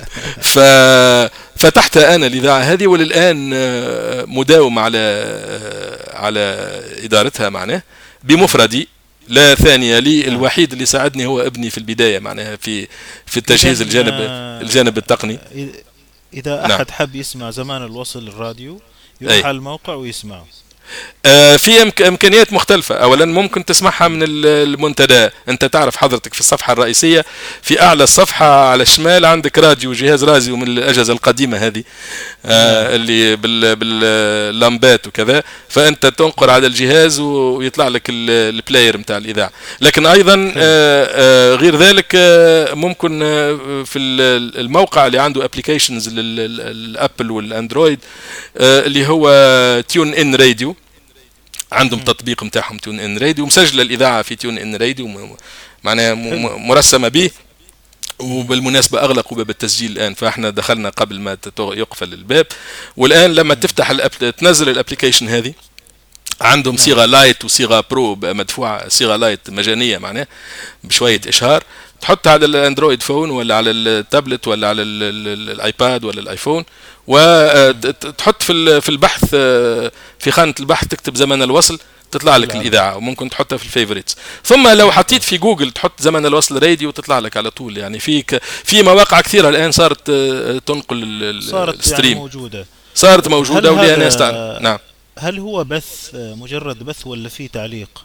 ما فيش تعليق أستاذ فاضل، لأنه مثل ما قلت لك أنا الإذاعة كلها شغلي وحدي. فالمأمول أنه في يوم من الأيام، أنا الآن شرفت على التقاعد إن شاء الله، يمكن بعد أقل من سنتين أتقاعد من الشغل، ربما يكون عندي متسع من الوقت أكثر، ولو طال العمر وطالت الصحة أستاذ فاضل، بودي أني نحاول نسجل بعض التسجيلات مثل الحلقات نتاعك هذه مثلا ونبثها. لكن في الوقت الحاضر لحد الآن قلت لك ابتدأت الإذاعة في ربيع ألفين وخمسة عشر، يعني هي بعد شهرين تعمل أربع سنوات الآن.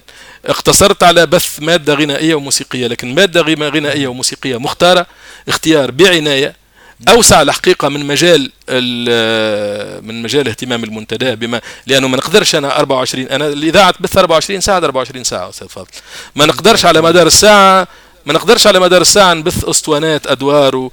وتواشيح و... وأسطوانات، مش ممكن معناها، حتى المادة ما تسمحش. لكن وهنا بقات الحقيقة، استحضرت أيام الشباب زمان قبل الإذاعات اللي كنا نسمعها في أواسط النصف الثاني من القرن العشرين، في الستينات وحتى في السبعينات.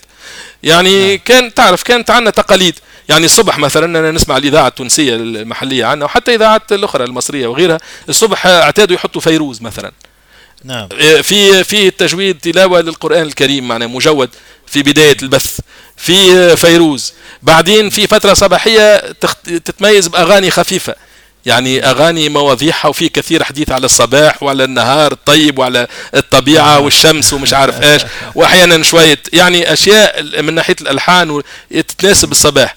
يعني مثلا نحن وإحنا صغار كنا نقولوا آآ آآ من باب الجهل أن واحد يسمع شمس الأصيل ولا ولا ولا هلت ليالي الأمر الساعة ثمانية الصبح، هذه تسمع بآخر النهار ولا بالليل، فهمت؟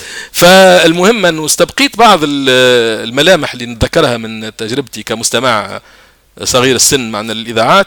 فالإذاعة فيها مادة متنوعة، لكن القاسم المشترك هو أنه الموسيقى اللي تبث فيها هي موسيقى شرقية خالصة، يعني ما ثماش أورج، ما ثماش ما ثماش جيتار كهربائي، ما ما ثماش كل المغنيين الجدد مع الاحترام الكامل ليهم من غير ذكر أسمائهم ولا حتى لأقل جدة منهم، فهمت؟ لكن نعم. تسمع فايزة أحمد، تسمع وردة، تسمع هدى سلطان، تسمع تسمع رياض السنباطي، تسمع اللي تحب أنت معناها، تسمع الشيخ إمام عيسى، فهمت؟ مم. كل ما الشرط الوحيد هو أنه كل فترة لها ف... لكن في مثلا فترة خاصة بال بالأسطوانات، في ساعة كاملة يوميا أسطوانات، وحتى الأسطوانات مرتبة مواد على أساس مبدأ الوصلة.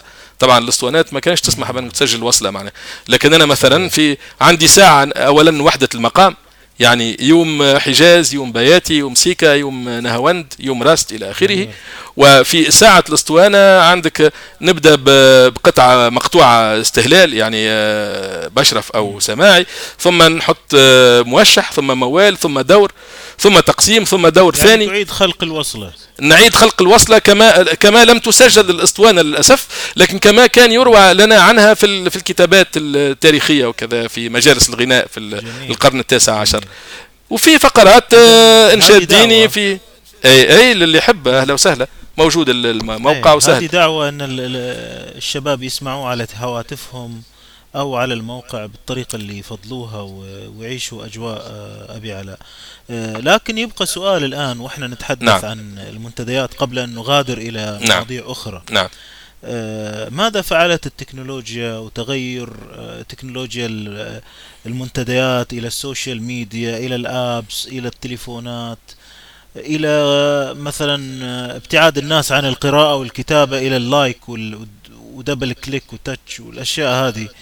إيش سوت هذه في هل هل لسه الموسيقى العظيمة قاعدة تخدم اليوم ولا الناس تغادر المنتديات؟ شوف أستاذ فاضل، رأيي الشخصي وهو مجرد رأي معناه أنه العنصر الحاسم المحدد في المسائل هذه مش هو التكنولوجيا وإلا، لكن ايش نعمل بها احنا التكنولوجيا. العنصر المحدد دائما يظل هو العنصر البشري في اعتقادي الشخصي. يعني صحيح الاول وهلا قد يذهب للظن انه ال ال يعني مثل ما قلت حضرتك وسائل الاتصال الاجتماعي او وما وما تستخدم من ادوات ولايك ومش لايك وكذا وشير ومش عارف ايش، قد قد تكون فيها هذه تسهيل يعني للمجهود الأدنى وتقليل من الاهتمام الجدي ومن الكتابة ومن التحليل ومن الشرح. أنا نعتقد أن هذا الكلام يصح جزئيا فقط، بمعنى أنه احنا احنا مثل ما كنت قلت لحضرتك من شوية، احنا ناس للأسف الشديد عنا عيب، فينا عيب، من عيوبنا كثيرة الحقيقة، نحن العرب، وأنا عربي مثل حضرتك ومثل إخواننا الكل معناه، فقد لا أسلم من هذا العيب، لكن ما يسعى الأمر إلا أنه معناه يحاول يقف على عيوبه معناها على الأقل إذا كان ما أمكنلوش إصلاحها معناها. انتبه. أيوة. فهمت. فإحنا عنا مجموعة عيوب، وكنت تحدثتك على رأيي في بعض العيوب هذه وإضرارها بعلاقتنا بال... بال... بالموسيقى، وهذه كان لها تأثيرها السلبي قبل حتى ما تظهر التكنولوجيا الحديثة وقبل ما تظهر وسائل الاتصال الحديثة وكذا. ف ولكن ما منعتش اللي حب يهتم يهتم في القديم ولا يزال يهتم الآن، فهمت؟ فأنت في نهاية المطاف التكنولوجيا ما نقولكش محايدة مية بالمية، لكن مش هي العنصر الحاسم، أو على الأقل مش هي العنصر الوحيد المحدد لسلوك الناس. المحدد لسلوك الناس هو هو ما يسمى، وانا كلمه نكرهها الحقيقه واصبحت متداوله الان في لغه العصر، خلفيه، ما يسمى بخلفيه ترجمه لكلمه باك جراوند، يعني السياق العام اللي يندرج فيه السلوك ولا الشخص ولا اللي هو آه الباك جراوند هذا وما يسمى بالخلفيه هو اللي اثر في ال... واحنا هذا راهو الحقيقه مشاكلنا مع الموسيقى ما هي الا ما هي الا انعكاس لمشاكل مشاكل اكبر بكثير، اللي هي تتجاوز بكثير حدود الفن معين بعينه، مثل فنون الغناء والموسيقى، الى مجال الفن، الى مجال الثقافه، الى مجال المجتمع.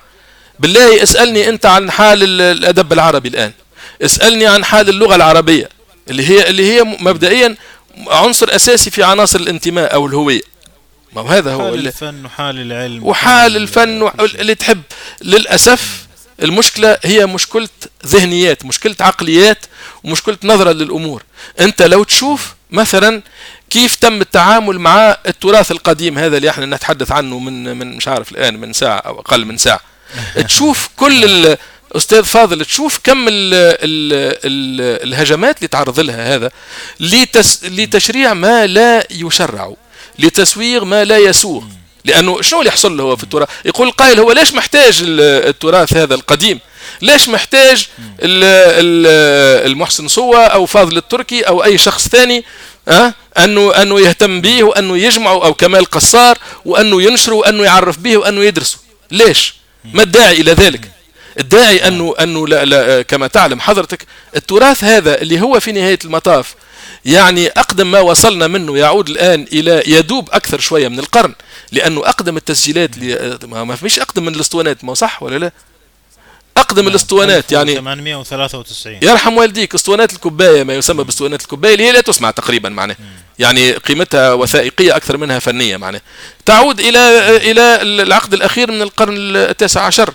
لكن الاسطوانات اللي تسمع وتميز شويه وممكن واحد يتمعن فيها ويستمتع بها تطرب معناه لا تعود الا الى العقد الاول من القرن العشرين في افضل الحالات، ألف وتسعمئة وثلاثة ألف وتسعمئة وخمسة، حملات التسجيل الاولى الاوديون وبعد بيكا وبعد جراموفون والى اخره معناه. يعني عمر التراث هذا عندنا استاذ فاضل هو قرن من الزمان، يدوب اكثر شويه من قرن. نعم. اش باقي منه اليوم؟ يعني لولا الانترنت هذه ولولا الجهود المتناثره هنا وهناك فهمت، واسطوانه اسطوانات نادي الاسطوانه العربيه بباريس حدش يعرف عليه حاجه، ما حدش يعرف، ما حدش مش ما حدش يعرف. انا زرت القاهره عام ستة وتسعين او سبعة وتسعين، اول حاجه عملتها وانا نحب صالح عبد الحي كثير، رحت نتجول، كان عندي سياره ومعايا سائق وكنا نروح من مكه، قلت له خذني بالله لكل المحلات اللي تبيع الكاساتات وال... اي محل نروح له نسال، الله يخليكم عندكم صالح عبد الحي، يقول لي لا ما يشتغلش معنا. صالح عبد الحي اللي هو توفي قبل اقل من أربعين عام، قبل خمسة وثلاثين عام. أيوة. فهمت؟ أيوة. يعني احنا ما فيش ما فيش قوم فالحين وناشطين في اعدام ماضيهم مثلنا احنا، وهذه مشكلتنا الاساسيه. هذا التراث دفن دفنا طمر وهو حيا، والمشكله مش انه مش مش انه طمر فقط، يعني اي يعني عاد بجهد جهيد ومازال يعني مازال ما ما استعادش التنفس العادي نتاعو، معناها الاكسجين يعني مازال تحت الانعاش. المشكله شنية؟ انه المشكله انه تجي تشوف تلقى من يشرع لذلك، من ينظر لذلك يعني، وتسمع كل انواع الترهات والغرائب والعجائب. يجي واحد يقول لك اه احنا في عصر السرعه الان، معناها لو لو تبحث في الخطاب المتداول عن التراث الغنائي والموسيقي العربي القديم تسمع ستجد مجموعه كامله من التهم الوان واشكال. واحد من التهم هذه يقول لك احنا صرنا في عصر السرعه، ما عادش عندنا وقت واحد يستمع يظل يستمع لنفس المغني ونفس الاغنيه ساعه ونص. هذا طبعا باطل، لانه ساعه وساعه ونص هذه في واقع الامر مش موجوده الا في حفلات ام كلثوم في في الخمسينات، والا من بعد باي ذا واي بالمناسبه يعني من بعد آآ آآ تم الزياده فيها والغلو فيها على ايدي شو اسمه مطربات بليغ حمدي، فايزه احمد وورده وعبد الحليم حافظ. انت هذه هي التسجيلات اللي فيها. لكن انت تعرف استاذ فاضل نحن نحكي على الاسطوانه القديمه مثلا، تسجيلات الاسطوانه معظمها معظمها ثلاث دقائق ثلاث دقائق كحد ادنى، وكحد أقصى سبعة عشر ثمانية عشر دقيقة إذا كان هذا دور واستغرق أربع وجوه، ثم استثنائين أو ثلاثة أدوار سجلت على خمس وجوه. في تهمة ثانية لو سمحت خليني نكمل لك لأنه يبدو لي مهم الكلام هذا أستاذ فاضل. في تهمة ثانية في تهمة ثانية يقول لك هذا تهمة الغربة، هذا التراث غريب علينا، الدعوة الوطنية أو المزعومة معناه أنه هذا لأنه هذا هذا تراث أتراك، وهذه في في فنانين معروفين أو من هم في عداد الفنانين واشتهروا ليهم أسماء أعلام تعرفهم حضرتك من غير ما نسمي معناه. يجي يقول لك احنا احنا عانينا من الاستعمار التركي وجانا ميلالني ونحب نتحرر. لكن تجي تشوف أستاذ فاضل تلقى نفس هذا اللي يحب يتحرر من الاستعمار التركي فين يحب يتحرر؟ يحب يلتفت للغرب. نعم. طيب فسر لي يا هل ترى المشكلة هي هي التبعية للغريب مطلقا أم التبعية إلى غريب معين على افتراض أنه غريب؟ مانيش راهو من اشياع تركيا ولا السلطنه العثمانيه، لكن اللي نعرفه انا استاذ فاضل وفي حدود معرفتي المتواضعه معناه انه الموسيقى تبوب في العالم الى مناطق تصنف الى مناطق موسيقيه، واحنا موسيقتنا موسيقى العرب هي موسيقى ما يسمى بالموسيقى المقاميه، وهذه الموسيقى المقاميه لو تجي جغرافيا تشوفها اش تمسح تلقاها تشمل بلاد فارس والبلاد العربيه طبعا و... و... وتركيا أو ما, ما, ما كان يسمى بالسلطنة العثمانية، وتمتد حتى آسيا الصغرى والوسطى والقوقاز، أذربيجان، أوزبكستان، حتى للهند وباكستان، صح ولا لا؟ طيب كيف كيف كيف نتحدث على غربة؟ ما أصلا الأتراك نفسهم أخذوا من عنا، إحنا خذينا منهم هم أخذوا منا، يعني حصلت عمليات تلاقح وتبادل بحسب تبادل الأدوار. نعم. الدولة العربية في طورها الأموي خصوصا العباسي اللي ازدهرت فيه الموسيقى سابقة على الدولة العثمانية، راهي ما قامت الدولة العثمانية إلا ما ما اش باش يقول فمي معناها إلا ما ما سقطت الدولة العربية معناها، وهكا ولا يجيك يجيك تهمة ثالثة يقول لك يقول لك الموسيقى هذه موسيقى بلاط، ما صح ولا هذه موسيقى نخبوية وماهيش موسيقى الشعب، فهمت؟ لكن تجي تشوف طيب الموسيقى الكلاسيكية الأوروبية اللي مجدوها كل الناس واللي احنا نفسنا يعني حتى فنانين يعني ناس أمثال سيد درويش حلمه الأعظم كان أنه يروح لإيطاليا يدرس الأوبرا، وقبل ما ذلك لحن المسرح الغنائي اللي هو مسرح الغنائي معمول على شكل الأوبرا والأوبرات، صح ولا لا؟ داود حسني اللي هو من علم من أعلام الغناء الكلاسيكي القديم لحن الأوبرا والأوبرات بلا حساب، وزكريا وغيره. طيب الموسيقى الكلاسيكية يا أستاذ فاضل السيمفونية والأوبرا موسيقى بلاط ولا موسيقى شعب؟ قل لي انت. نعم اكيد بلاط. موسيقى الشعب موسيقى الشعب هي الفولكلور، راهي الفولك سونغ، ما هكا ولا؟ نعم. فاذا شوف انت التهم يعني انواع واشكال واللي هي تنم يا اما عن جهل شديد والا عن آه سامحني في الكلمه عماء نظري معناه، او عن غباء او, ون... أو ترويج لشيء، والنتيجه واحده والنتيجه واحده. ولهذا السبب مثلا في وقت من الأوقات كان فيه جهد منظم لطمس الموسيقى هذه بأي ثمن، لأنه تعتبر العهد البائد، تعرف عصر القومية العربية وثورة الضباط الأحرار ومش عارف، وعلى هذا قامت أسطورة أسطورة أسطورة سيد درويش فنان الشعب. صحيح. والناس لما تتكلم على كأنه مؤسس الغناء في الربوع العربية والمصرية على الأقل سيد درويش، قبله ما فيش حاجة، قبله كان كلام فاضي و... وآه ويا للني و... و... وجاء سيد درويش وعمل الفتح العظيم والموسيقى التعبيرية. أنت اسمع شي يقول عبد الوهاب مثلا وغيره وغيره. مؤخرا بعث لي فريدريك مقال هو عبارة عن حوار نشر في مجلة سورية في الخمسينات منسوب إلى القصبجي، وفريدريك كان مستغرب قال لي نشك كثيرا في س... في صدق الحوار هذا، في اعتقادي أنه منحول. القصبجي فيه تقريبا ما خلى إلا أنه يشتم ويسب أم كلثوم بعنوان أني متخلفة وأنه ما عرفتش تفهم أفكاره المتقدمة. أنا في رأيي ما مش ممكن القصبجي يكون قال الكلام هذا، صعب شوي، وفيه حتى تعريض بالصنباطي إلى آخره إلى آخره، لأن هذه الإيديولوجيا السائدة. نعم. فهذه مشكلتنا مع أستاذ، سامحني أن أطلت. لا لا بالعكس واضح، وأنت غطيت فكرة التراث اللي أنت ذكرتها بشكل جيد، واصلا حتى الاجانب هذه مشكله موجوده عند العرب والاجانب، يعني مش الاجانب اجانب عندنا الغربيين مثلا او الامريكان نفس نعم. الشيء بالنسبه لهم موسيقى بيتهوفن هي موسيقى تجلب النعاس وميته وما فيها ايقاع سريع ولا فيها البساطه، وفي اعتقاد موجود. عجيب عند العالم معظمهم سواء احنا ولا غيرنا ان التطور هو عبارة عن مشي إلى المستقبل، ومعناها بساطة ومعناها تفاهة، تبسيط وإسراع واختصار وكذا. أي أي أغنية تنزل مع مم. تاريخ الانتهاء مكتوب مم. عليها بعد بالضبط سبعين. بالضبط. أيوة.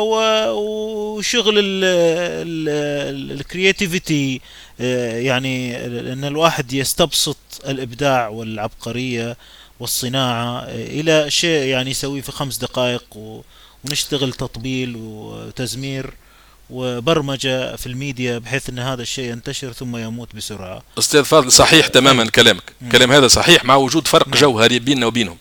هنقول لك انا الفرق. خلينا نكون واضحين ساعه، يعني انا ما نخفيش عليك، ما نسمعش انا الاغاني الحديثه باسمائها المختلفه من غير ذكر الاسماء، ما فيش داعي معناها، ما نسمعهاش وما ما نفهمهاش وما نطربش لها. لكن انا شخصيا لست من الادعاء او الغباء حتى اتصور انه يمكن ايقاف عجله التاريخ عند سنه معينه، من مئة سنه مرت او من خمسين سنه او من مئة وعشرين سنه. انا فاهم انه لا احد يوقف عجله التاريخ وطبيعه تبدل احوال المجتمعات. ما نحبش نقول تطور، لانه التطور توحي بانه الامر ايجابي، وهو الحقيقه مش بالضروره ايجابي. هذا هذا النظره الوضعيه للتاريخ، انه التقدم أيوة. كل يعني كل ما ما ما كان اقرب لنا في الزمان هو افضل وارقى مما هو سابق. الحقيقه مانيش مقتنع بالفكره هذه، لكن غير ذلك عارف انه احوال المجتمعات تتبدل، ومع تبدل احوال المجتمعات يتبدل كل ما يختص تختص به هذه المجتمعات، بما في ذلك ما يسمى بالبنيه الفوقيه، السوبر ستراكشر معناها، اللي تشمل الادب والفنون والثقافه، لا خلاف في ذلك. ومش انا ولا انت ولا حتى قوه شمشون الجبار ستوقف عجله التاريخ وتخلينا نقف عند عصر الادوار والموشحات. لكن هو افكار يعني طبيعي طبيعي طبيعي انه انه تظهر اشكال جديده وقوالب جديده، بما في ذلك اغربها وابعدها عن ذائقتي ان انا او ذائقتك انت او غيره. لكن هاو فين الفرق أستاذ فاضل؟ يعني أي مجتمع من المجتمعات اللي سميتها أنت، إن كان في أوروبا أو في آسيا أو في غيرها، وخلينا ناخذ المثال القريب لنا هو اللي مثال الغرب. مثال الغرب صحيح الآن أنه ظهرت أشكال توصل حد ما يسمى بالموسيقى الإلكترونية مثلا، ما تعرف حضرتك. خلينا عن الأشكال الأخرى اللي يرقصوا عليها، شو يسموه هو الهيب هوب والروك اند رول في زمانه والمش عارف ايش إلى آخره، ثم الأشكال الأخرى الجاز والكاونتري والبلوز وغيره وغيره، موجود هذا كله صحيح، متفقين. لكن ظهور هالأشكال والأنماط الموسيقية المختلفة عمره ما أدى إلى القضاء المبرم على ما يسمى، ما أصبح يصطلح عليه بالموسيقى الكلاسيكية. صحيح. يعني لليوم الموسيقى السيمفونية والأوبرالية ما زالت حية، ما زالت حية بمعنى أني تسجل وتباع ولها سوق مزدهرة، ربما مش وتقدم عروض حية وتدرس والناس تتعلمها، وفي حتى اللي ألف فيها بالمناسبة. ربما مؤلفات المعاصرة من الموسيقى الكلاسيكية ما هيش على نفس الجودة أو نفس الذيوع معناها والشهرة اللي كانت لموسيقى موسيقيين من قرنين أو ثلاثة، باخ وش يسموه هو وشوبان وبيتهوفن وإلى وموتسارت وغيره، لكن ما زالت موجودة. الناس تألف وتعمل وتعمل المسابقات العالمية في العزف. الأفلام الأفلام في العزف كيف راح تعيش من غير الموسيقى؟ صح ولا لا؟ صح ولا لا؟ عجلة الأفلام كلها. فاليوم كل مز... كل انواع الموسيقى هذه موجوده، وكل موسيقى لها جمهورها. المهم انه ما حدش جاء قال لا هذه انتهى.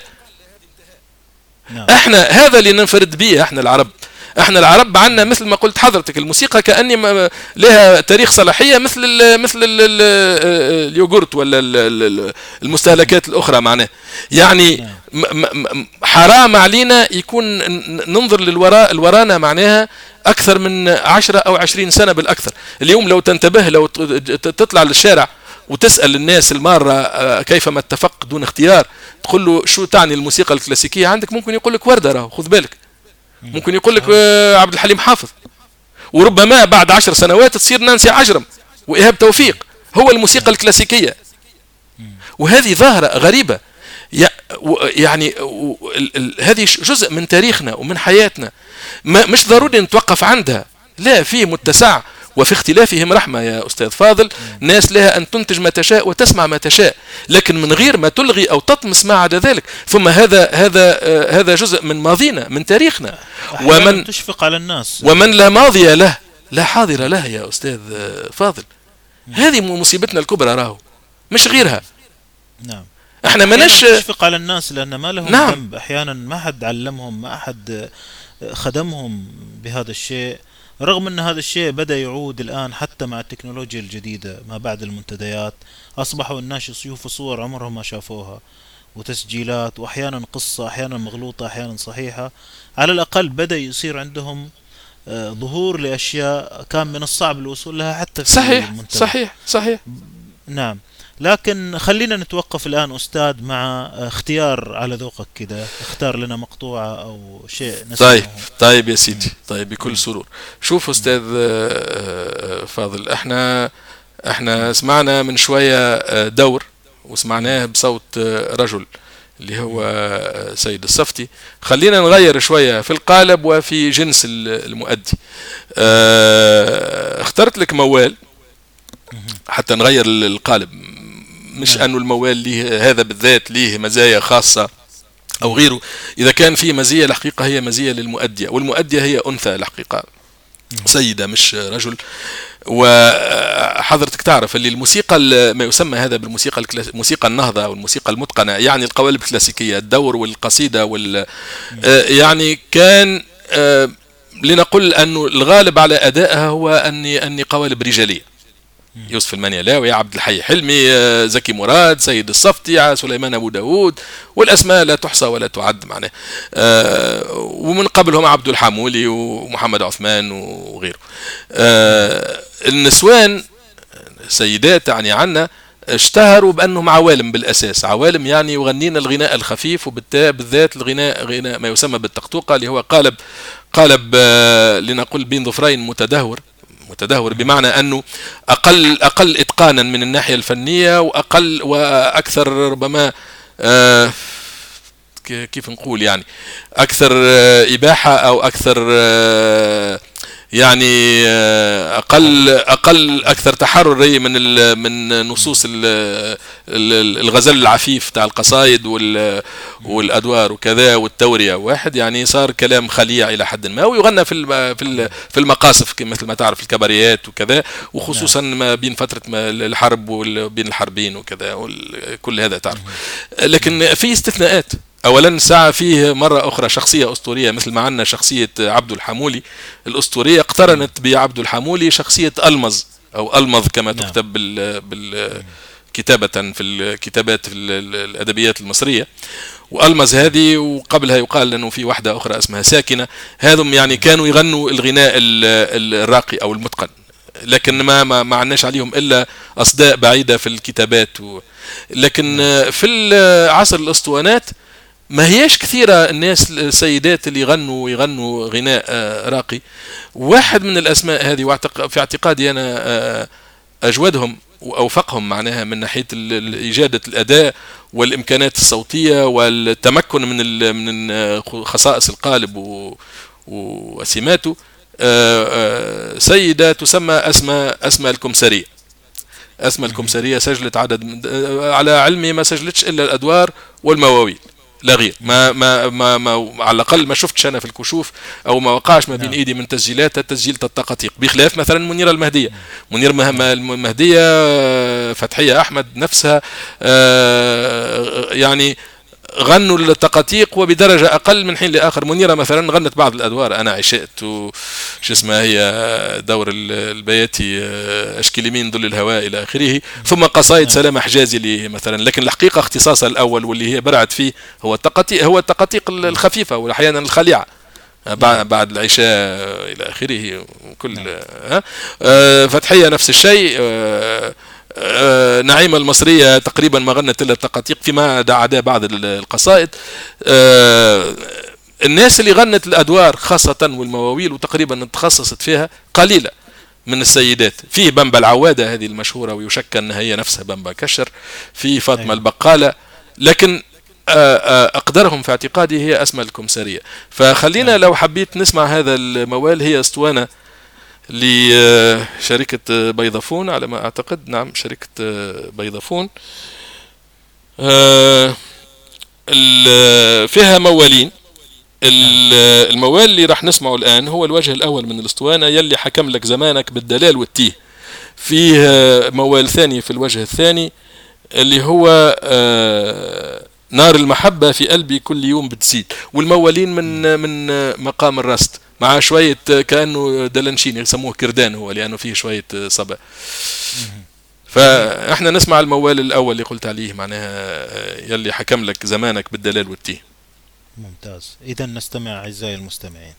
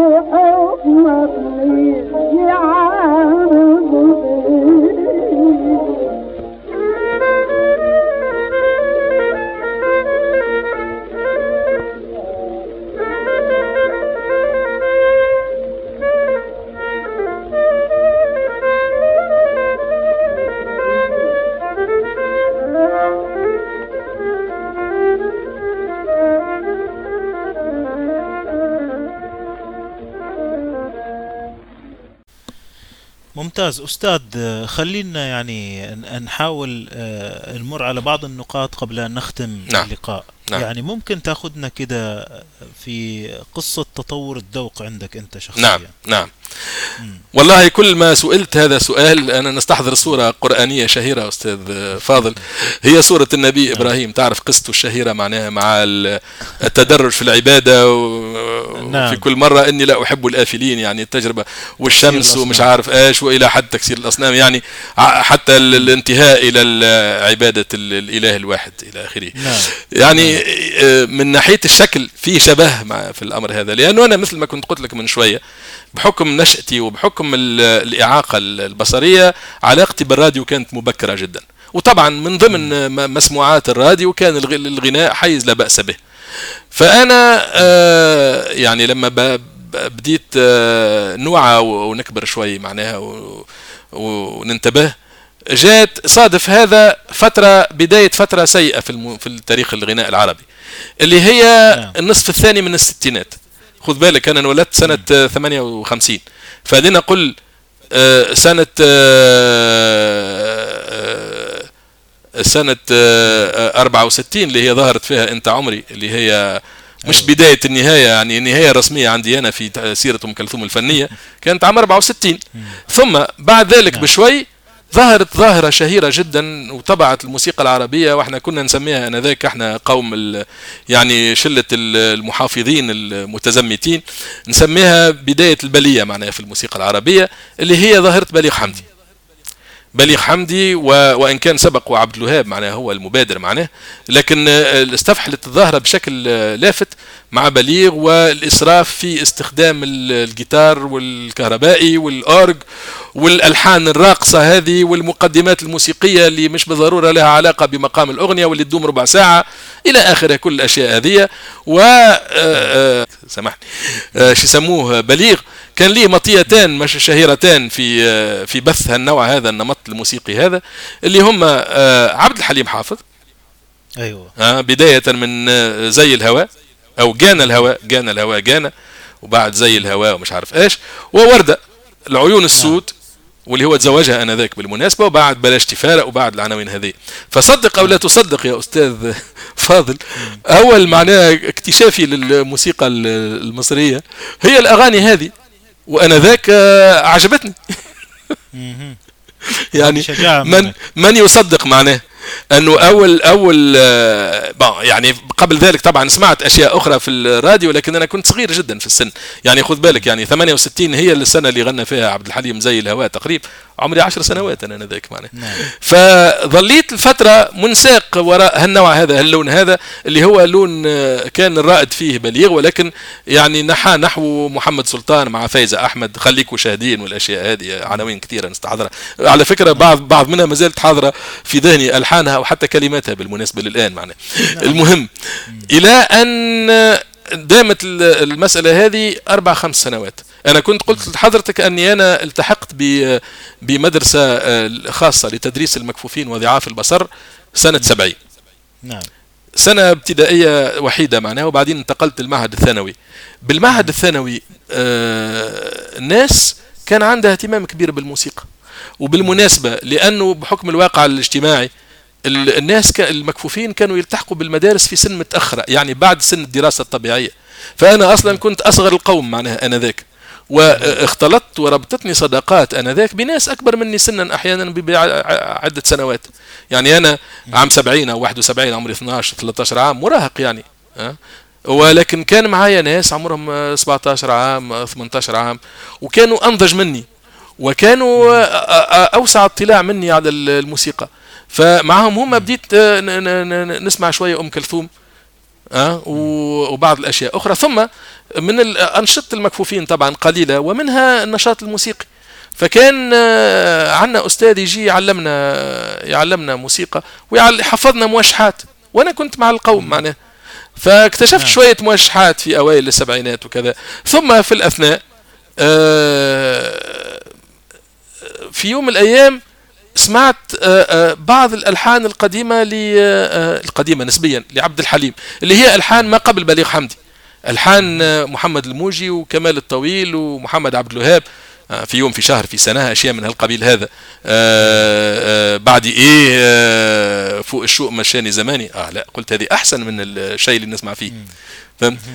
ظليت فتره، ثم جاء عبد الوهاب، ظهر في وقت ما عبد الوهاب عبد الوهاب القديم نسبيا مرة أخرى، يعني عبد الوهاب المونولوجات، عبد الوهاب الثلاثينات والأربعينات، نعم. آه يلي بتنادي أليفك، آه شو يسميوها هي، نيل نجاشي، آه آه سكتي لي هي لساني، آه والمواويل، آه ما أنا يليل تقول البدري استنى، كل اللي حبت نصف، لا قلت هذا أحسن من من ألحان الموجي و... فهمت؟ فالتدرج كان بالشكل هذا إلى أن انتهت الدراسة الثانوية وانتقلت للجامعة. ففي الجامعة تعرف فترة الشباب وكذا وال وال والأحلام وال يعني بعض بعض الأفكار الاجتماعية والسياسية، و واكتشفنا ظاهرة الشيخ الشيخ إمام عيسى آنذاك في الجامعة.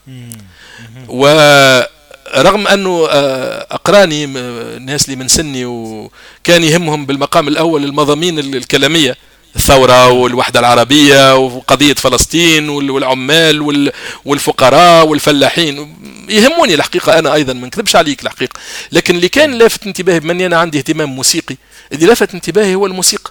موسيقى الشيخ إمام موسيقى غنية جدا ومتطورة جدا، وحتى كان لنا نقاشات مع بعض ال... كان لي هي اصناف الحقيقه، فيه ال... فيه الاغاني الح... والنشيد الحماسيه والتحريضيه وكذا، ولكن فيه ايضا الحان اخرى شجيه جدا معناها وغايه في الطرب.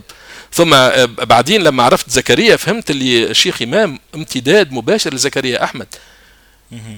يعني في في اسلوب اللحن، في ال في ال في استغلال اللحن، تطويعه للسخريه، للتعبير عن الالم، لكل هذا معناها للامال، للحلم، الى غير ذلك.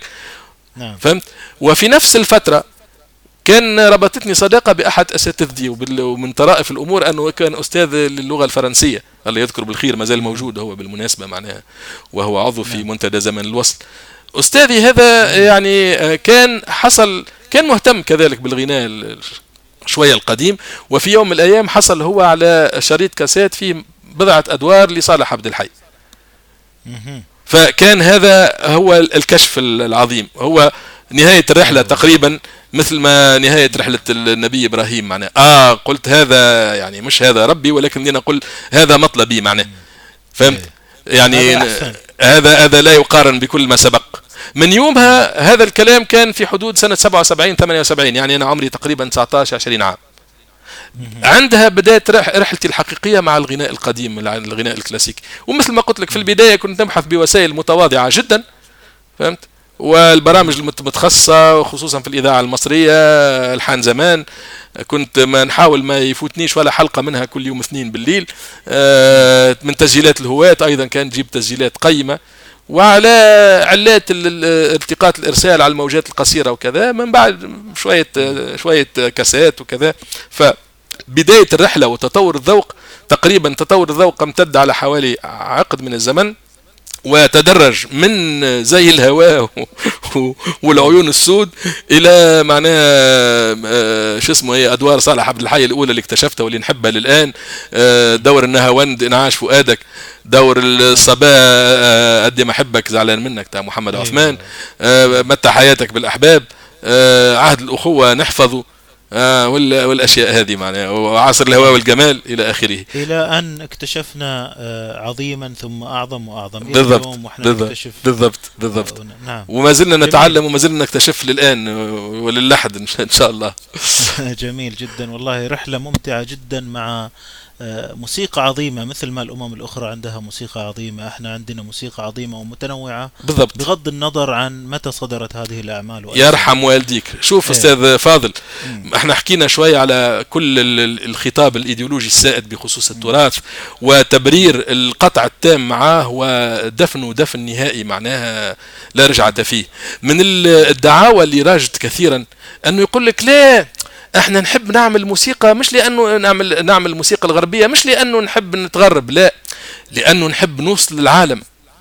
وهذه دعوه اخرى زائفه وباطله تماما، لانه مثل ما تفضلت حضرتك الان وقلت، اللي يحب يوصل للعالم ما يوصل الا عن طريق المح... عن طريق المحلي.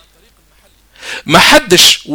و... واكبر دليل اكبر دليل ما حدش من الشعوب هذه اللي نعرفها احنا المتطور المتقدمه صناعيا يعني وتقنيا، والمتخلفه او اللي هي اقرب لنا في تخلفها، ان كان شعوب اوروبا الغربيه او امريكا الشماليه، او الشعوب الاسيويه، الصينيين، اليابانيين، الهنود، غيرهم، ما فيش حد وصل للعالمية إلا بموسيقاه المحلية الخاصة به.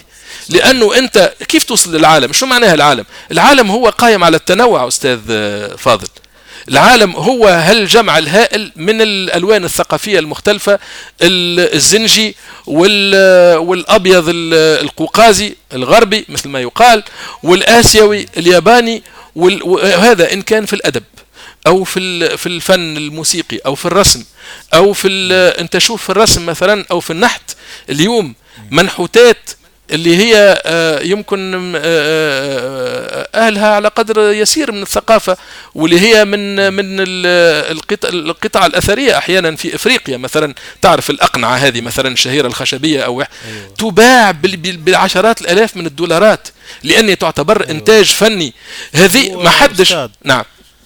هو يعني ما أقاطعك إلا بالخير. فضل. أنت ذكرت فضل. أكثر من نقطة، يعني حتى الأمم اللي اللي شغالة على أسلوب ومنهج الموسيقى الأوروبية العظيمة الآن قاعدة تبحث عن أفكار وإيقاعات و وتلوين، يعني زي اللي استنفذوا الأفكار وصاروا عايشين على أفكار، يعني حاول يطعم الموسيقى، يتطلع للآخر ويطعم منه. أي أيوة. موجود. أو, أو بعضها حتى يعني ناس تروح إلى الأمم الأخرى تتعلم أقوى ما لديهم. موجود. لذلك تشوف موجود. أوروبي عاشق للموسيقى الهندية يعني مثلا، أو الهندية، نعم. أو المصرية القديمة، نعم. أو نعم. نعم. نعم. إلى آخره. كذلك يعني الأدب مثلا، الروايات العظمى بالضبط والمؤثرة هي الروايات التي تتكلم عن أقصى ما يمكن من المحلية. بالضبط. حتى عبد الوهاب نفسه عنده مقولة غريبة قرأتها في مذكراته نعم. اللي نشرت، كان يقول: العلم لا وطن له، أما الفن فله وطن. وهذه كلمة غاية في التعبير. أي لكن هو آخر من احترم مغنى. القاعدة هذه معناها للأسف يعني شديد. قاعدة أي. جميلة. من يعني شوف مثلا نعم. يعني شوف مثلا أشهر علم من أعلام الموسيقى الهندية شو اسمه؟ ما هو هذا اللي يسموه رافي شانكار تقريبا. أنا ثقافتي تقريبا محدودة أيوة. جدا را. إيه رافي شانكار ولا علي أكبر وش اسمه وفاتح إلى آخره الباكستاني هذا أي. واحد. أي نعم. سمحني باش باش اشتهروا هذم بأنه عملوا موسيقى على النمط الغربي. ما هو بموسيقاهم هما ولا بالستار كان ما يشغال ترى رافي شانكار. وحتى منو هن آخر عمره قضاه في الهند مثلا. يعني أنت تحب على مصر و... تحب تطلع يعني. للعالم، تطلع بالعالم بما تختص به أنت. مم. لكن احنا شوف عقليتنا معناها في وقت من الأوقات أحد الزعماء المصريين حب يهدم ال ال ال ال الأهرام ويقيم محلها طريق سريع، ما تعرف القصة الشهيرة. فهمت؟ إيه طيب أنت أنت باش باش تقدم نفسك لأوروبا أنك تعمل معناها آه شو اسمه آه آه توين تاورز جديدة عندك في القاهرة. ما عنده هو توين تاورز، مش محتاج تبنيها له أنت معناها. مثل هذه اللي تطلع في بعض العواصم العربية اللي تعرفها حضرتك الآن معناها، وبالزجاج وفي حرارة أربعين درجة فما فوق. مم. ليش؟ لا لشيء إلا للمحاكاة العمياء للغير معناها. طيب عندي سؤال أنا نعم. أستاذ بمناسبة اكتشاف التسجيلات. نعم. آه، أنت دائما عندك تعليق على فكرة النادر والنوادر نعم. وتسجيل نعم. نادر. ممكن كده مرور سريع؟ آه، عندي فيها رأي المسألة، وقلت هذا من الأشياء اللي تخلفنا فيها مع زرياب الله يذكر بالخير معناه. آه، عندي رأي في الموضوع هذا هو التالي. مفهوم زائف في اعتقادي مفهوم النادر هذا يا أستاذ فاضل، وأن كان هو والحق يقال ليه رواج وليه شعبية غريبة عنا احنا العرب معنا. يعني على كل حال تقريبا تعريف منتدى زرياب في حينه معناها كان أنه منتدى يعنى بالتسجيلات النادرة، وهذا كان واحد من اعتراضاتي مثل ما قلت حضرتك على الإخوان معناها. بس هذاك الوقت و... كانت نادرة ولا؟ هي كانت نادرة، لكن أول حاجة خلينا نتفقوا المفهوم. المفهوم معيب من أكثر من وجه. معيب أولا لأنه يقوم على فكرة إيش؟ يقوم على فكرة أنه في نهاية المطاف قيمة التسجيل ما هيش في المحتوى، ولكن في مدى تداوله أو عدم تداوله. فهمت؟ فهذا يؤدي أحيانا إلى إلى وضعيات غريبة جدا معناها ومستهجنة، لأنه في نهاية المطاف إذا كان المقصود الندرة، الندرة شنو هي الندرة؟ من واقع التعريف ما ندره هو ما ليس منتشرا، ما هكا ولا؟ ما قل تداوله ولا يملكه إلا الصفوة لنقول، ما هذا هو لا باهي. لكن في الحالة هذه ما عادش تهم المحتوى، ما عادش يهم محتوى التسجيل. لو اعتمدت أنا مفهوم الندرة مثلا يكون مهم لو أنا عثرت على تسجيل يغني فيه أحمد عدوية في دور مثلا، هل سيكون له قيمة فنية تذكر؟ لا في اعتقادي المتواضع لا. أو أنه مش عارف أم كلثوم تغني في أغنية من الفولكلور المصري مثلا، القيمة الفنية شنية؟ صحيح قيمة التداول صارت قيمة اللي هي قيمة تجارية بالأساس، قيمة تبادلية.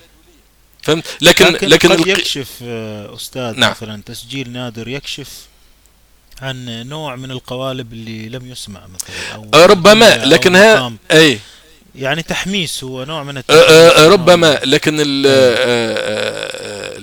المسألة هنا نجي العنصر آخر لا يقل أهمية عن الأول، هو أنه مفهوم الندرة نفسه والشيوع مفهوم نسبي. صحيح. بمعنى أنه ما تظن أنت أنت أنه نادر، وهذه كانت متداولة جدا يعني في مروا بنا أسماء كثيرة وتجارب كثيرة، منها تجارب تعيسة والحق يقال، ما, ما فيش داعي لاستعراضها الآن. لكن يجيك شخص يقول لك شوف يا فلان أنا عندي تسجيل أو أسطوانة ما حدش يملكها. حتى من بالمناسبة من الترف، أنا قلت لك كنت مهتم جدا بالبرامج الإذاعية اللي تهتم بالغناء القديم أو ما يشبه ذلك معناه، والحقيقة البرامج هذه فيها الغث والسمين. ففيها بالمناسبة برنامج كان يقدم بالإذاعة التونسية، يقدم واحد من جامعية تسجيلات في تونس معروف، ويبدو أنه اختصاصه طبيب معناه، ولكن درايته معناها تكاد تكون معدومة بالمادة اللي قدمها. والحقيقة حتى ثقافته متواضعة جدا معناه، من من النوادر فعلا، لكن النوادر بمعنى الترف معناها، الأشياء اللي تضحك معناها وتبكي في نفس الآن. مرة كان يقدم بتسجيل أنه يعني يقصد هو نادر معناه، قال هذا أقدم لكم الآن تسجيل فقد من الوجود.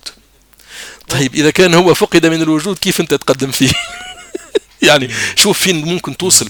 وهذه الحقيقة في حد ذاتها معبرة، لأن ما هي إلا حالة قصوى من كاريكاتورية من الاعتقاد هذا. وجربنا احنا كثير أستاذ فاضل، يعني من سنوات مثلا، من سنوات ما كانش حالنا إلا حفلة وحيدة شو اسمها الأولى في الغرام، بعد ظهرت علينا تسجيلين ثانيين غير الحفلة المتداولة في في التسجيل التجاري. ما كانش عندنا تسجيل حفلة وحيد لفاكر لما كنت جنبي وبعد ظهر. فالنادر هو نادر إلى حين أولا، والندرة نفسها مفهوم نسبي، لأنه أي شيء تسجل، حتى الجلسات اللي تسجلت في بيوت خاصة وتعرف ظهر منها كثير في المنتديات في السنوات العشرة أو العشرين الأخيرة معناه، تسجيلات رياض الصنباطي، مقهى العباسية، تسجيلات زكريا أحمد وحسن النادي، تسجيلات محمد القصبجي وفي بيت الدكتور محمد كوثر، وتسجيلات الدكتور جوهر ومش عارف إيش، وياما ياما كثير كثير معناه. وحتى تسجيلات التلفزيون من حين لآخر صارت ماسبيرو زمان تطلع بتسجيل وبعد تلقاه في في المنتديات ويطلع في يوتيوب. صالح عبد الحي كان لمدة طويلة في تسجيل وحيد اللي فيه اللي هي بنفسج ويتكلم كلمتين. مؤخرا ظهر تسجيل لتقطوقة لما انكويت بالنار، والشخص اللي هو نظريا معناها كان مشرف على الاهتمام بالتراث وكذا يقول هذا دور سي شفيق أبو عوف. شوف مرة أخرى الجهل معناها فين واصل. المهم أنه الأشياء هذه لفترة طويلة طالما هي ما يعرفهاش حد، أول ما تظهر طبعا يعتقد أني نادرة، لكن منطقيا مثل تسجيل هذا الشهير اللي اللي اللي فيه محمد القصبجي في مش عارف عام ستين واحد وستين تقريبا أو اثنين وستين في بيت محمد كوثر، ومعه مجموعة من الناس كمال حسني وعبد العزيز عناني، وعبد العزيز عناني مسجل التسجيل. طيب لما هو فيه عندك عشرة ولا خمسة عشر شخص حاضرين أستاذ فاضل، ولو شخص واحد سجل كون متأكد أنه الناس اللي حاضرة كلها أخذت نسخ منه. فأنت عندك في البداية في المنطلق أصلا مجرد ما تسجل مثل ما احنا نسجل حلقتنا هذه عندك عشرة أو خمسة عشر نسخة، وبعد حد يعطيه الصديق أنا نعطي الفاضل أو فاضل يعطيني لي أنا، صاروا صاروا تضاعفوا. فحتى مفهوم الندرة مفهوم زائف ووهمي معناه، من العبث الجري وراءه واللهاث وراءه في اعتقادي المتواضع معناه. طيب مفهوم. الآن خلينا نتوقف عن تسجيل آه مع المستمعين. ايش تختار لنا يا استاذ؟ شوف يا سيدي، آه من الاشياء اللي هي آه هامه في في ظاهره التراث الغنائي العربي هي وجود مجالين نظريا منفصلين، ولكن في كثير من التداخل بينهم، اللي هم المجال الديني والمجال الدنيوي. ايوه، في المجال الديني وبيت تجويد القرآن، تلاوة القرآن الحقيقة إن كان مرتلا أو مجودا، ولكن اللي هو فيه نغم أكثر، تنغيم، وفيه أكثر تركيز على على النغم وعلى التجويد الصوتي، هو ما يسمى بتجويد القرآن. ثم بأعلام القدامى لقل وصلتنا بعض تسجيلاتهم، محمد رفعت وعلي محمود وغيره، قبل ما يجوا لي بعدهم مصطفى اسماعيل، وتعرف حضرتك القائمة طويلة. ها أه؟ وفيه الإنشاد الديني اللي هو مرتبط بحلقات الذكر وجلسات المساجد والموالد وما إلى ذلك. ثم فيه المجال الدنيوي، مجال الغناء، الغناء الدنيوي بأنواعه بقوالبه. الشيء المهم هو أنه المجالين لا يقل أحدهما ثراء عن الآخر أولا. ثانيا أنه كان دائما فيه تقاطع وترابط بين المجالين، ناهيك وأنه في أكثر من عالم معروف ابتدأ مقرئا ومنشدا وانتهى مطربا. وفي فيه حتى اللي يضل يراوح ما بين المجالين. احنا ذكرنا من شويه مثال حسن النادي اللي هو ما عاش ما عاش كثير للاسف معناه، وكان بالاساس مقرئ قران قارئ قران، ولكن ايضا حسن النادي على الاقل في مجالسه الخاصه سجل اكثر من دور وموال وليالي مثل ما تعرف حضرتك. تتلمذ على زكريا وتتلمذ على زكريا المعهد و... و... أي... نعم غنى صحيح مثلا فهمت، لكن غيره كثير.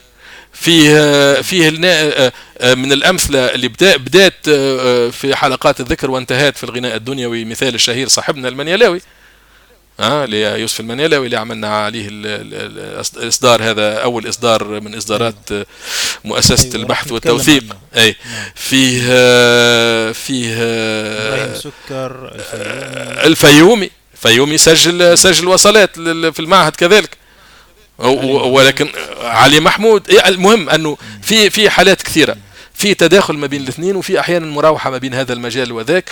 وفي المرحله الصعبه هذه اللي تقريبا اندثر فيها المقام والقالب الشرقي القديم وكذا، تقريبا المعقل الاخير اللي بقى للمقامات الشرقيه ولجماليات الترنيم، خلينا مش نقول الغناء لانه هو مثلا في اختلاف معناه، الترنيم مثل ما يقولوا او التنغيم الشرقي، اللي المعقل الاخير اللي بقى يعني لحد الان صامد فيه هالتقنيات وهالاساليب الصوتيه هذه والمقاميه، واللي تعتمد الارتجال واللي تعتمد على الصوت من غير مساعدات او عكاكيز معناها تقنيه، هو مجال القرآن والإنشاد، وإن بصعوبة في السنوات في السنوات الأخيرة يعني آخر. واحدة من الأسباب اللي خلت التلوث ما يدخل إلى هذا العالم إن إحنا ما نستخدم آلات مثلا. أي ما نستخدمش آلات بالضبط، ما نستخدمش آلات مطلقا حتى معناه. وكل الاشياء اللي الهوس اللي جاء من الحالة الانتقاصية. إلا في بعض ما إلا في بعض ظواهر ما يسمى بالأناشيد اللي أنت تعرفها حضرتك ويسجلوها بمجموعات أيه وأحيانا أيه البلاد، هذه حاجة أخرى ما عندهاش علاقة بالشيء اللي نقصدوه أنا، لكن اللي نقصدوه أنا هو تجويد القرآن في في المساجد، ثم في بعض المناسبات خصوصا المآتم والعزاءات وكذا، في مثل ما تعرف التقليد الشرقي على الأقل والمواليد فهمت، والموالد كذلك أيوة. الموالد أه؟ الأولياء واحد م. هذا كله مهم. وعندك ال ال الإنشاد الديني، وهذه أيضا ربما لطبيعة المجال وما يحاط به من هالة قدسية كذا و... يعني فيه تحفظ أكثر، وبالتالي فيه آآ آآ نوع من الجدار المانع أو الستر المانع لتسرب الأساليب وال... والقوالب الحديثة. إلى متى الله أعلم، لكن في اعتقادي أنه هذا يعني ناهيك، وأنه يعني بدأ الآن تسرب، بدأ الآن في أشكال جد للأسف، سرقة من أمم أخرى للأسف للأسف أيوة. فالمهم أنه حبيت أن نسمعك نموذج عن الناس اللي اشتغلت بالمجالين وأبدعت فيهم الاثنين. الشيخ علي الحارث الشيخ علي الحارث للأسف مثل مثل أعلام آخرين كثيرين معلوماتنا دايما يسيرة جدا، ما يعني ما فيش معلومات ضافية عن المولد وعن السيرة وعن الحياة الفنية وكذا، أحيانا ما تختصر المسألة في بضعة سطور ومش أكثر. والشيخ علي الحارث بالذات هذا يعني ما وصلنا منه إلى عدد محدود جدا من الأسطوانات، يمكن أقل من العشرة سبعة أو حاجة من النوع هذا، ورغم اللي هي الأسطوانات هذه مسجلة في أواخر العقد الثالث بداية العقد الرابع، يعني في ثمانية وعشرين تقريبا، آخر آخر العشرينات بداية الثلاثينات. وحتى يبدو حسب ما فهمت أنه من كان من الناس اللي اللي سجلوا اللي ما سجلوش لكن بثوا على الهواء وصلات لما فتحت الإذاعة المصرية، افتتحت في سنة أربعة وثلاثين أو شيء من نوع هذا.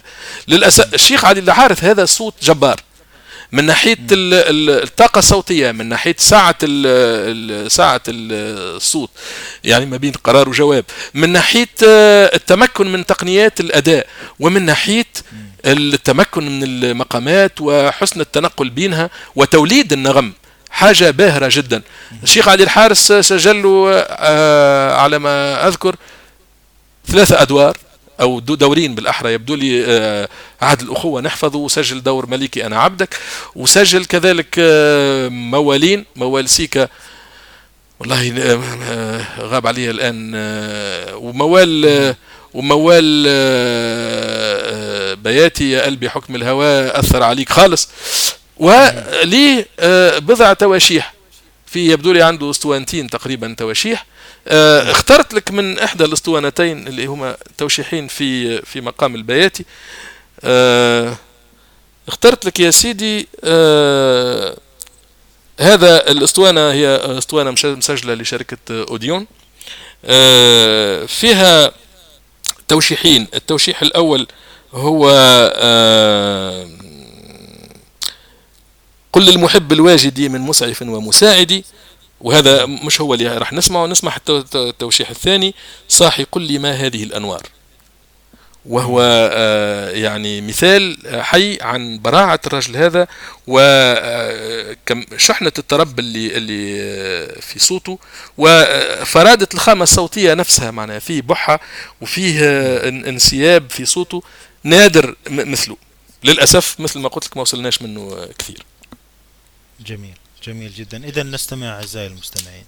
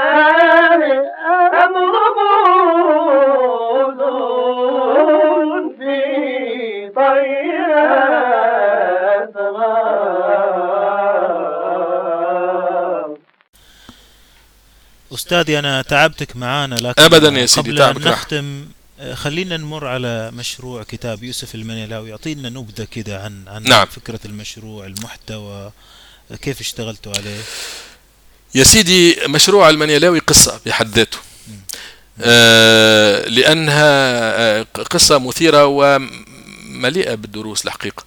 آه قبل المشروع نفسه أنا قلت لك أنه آه صديق كمال قصار صاحب المؤسسة، ما كانش أنا ذاك في المؤسسة، كمال من الناس المهتمين مثلي ومثل حضرتك معناها بالمجال هذا، آه لكن هو عنده علي أنا على الأقل مزية أنه ميسور ميسور الحال. نعم. فكمال آه اكتشف منتدى زمان الوصل في آه مش عارف سنة ألفين ستة أو سبعة تقريبا، والتحق بالمنتدى وتعرفت تعرفنا على بعض من خلال المنتدى. وكان معجب الحقيقة بفكرة المنتدى، لأنه معناها وجد فيه صدى لهوايته. هو حدثني أنه مغرم بالموسيقى ودرس حتى، ويبدو لي تعلم آلة الناي في وقت درس في الكونسيرفاتوار وتعلم الناي، علما بأنه بحكم تكوينه هو محامي، ثم صحيح. بحكم المهنة هو رجل أعمال. فكان مهتم وهو منفتح على الموسيقى الغربية كذلك، لكن يحب الموسيقى الكلاسيكية العربية مع القديم عفوا مغرم. ف كمال في وقت ما اسمع عن مجموعة عبد العزيز العلاني معروضة للبيع من ورثته معناه، وهي من أهم مجموعات الأسطوانات وال والمواد الموسيقية، كتب وكذا، وبكر يعني تيبس هذه غير الكاسات البكرات, البكرات. فهمت. فالمهم فتقدم واشتراه من غير ما يكون عنده فكرة واضحة، المهم أنه فرصة بالنسبة لي هو، وعنده الإمكانيات المالية اللي تسمح له ذلك، فاشتراه وما كانش عنده فكرة إيه, إيه, إيه راح يعمل بها. لكن بعدين لما اكتشف المجموعة وضخامتها وكذا، حسب ما يحكي لي هو، تبين له أنه مش ممكن المجموعة هذه تظل معناها يحطها في بيت وانتهى. فجاءته فكرة إنشاء مؤسسة للعناية بها، وهي فكرة ممتازة الحقيقة بحد ذاتها. نعم. وأنشأ هذه مؤسسة البحث والتوثيق في الموسيقى العربية، كان هذا تقريبا سنة ألفين وتسعة.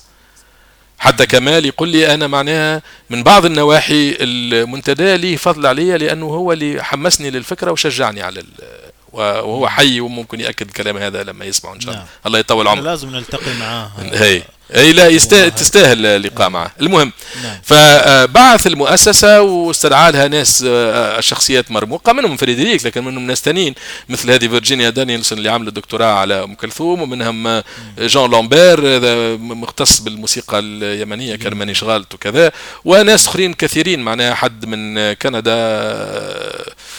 الى اخره.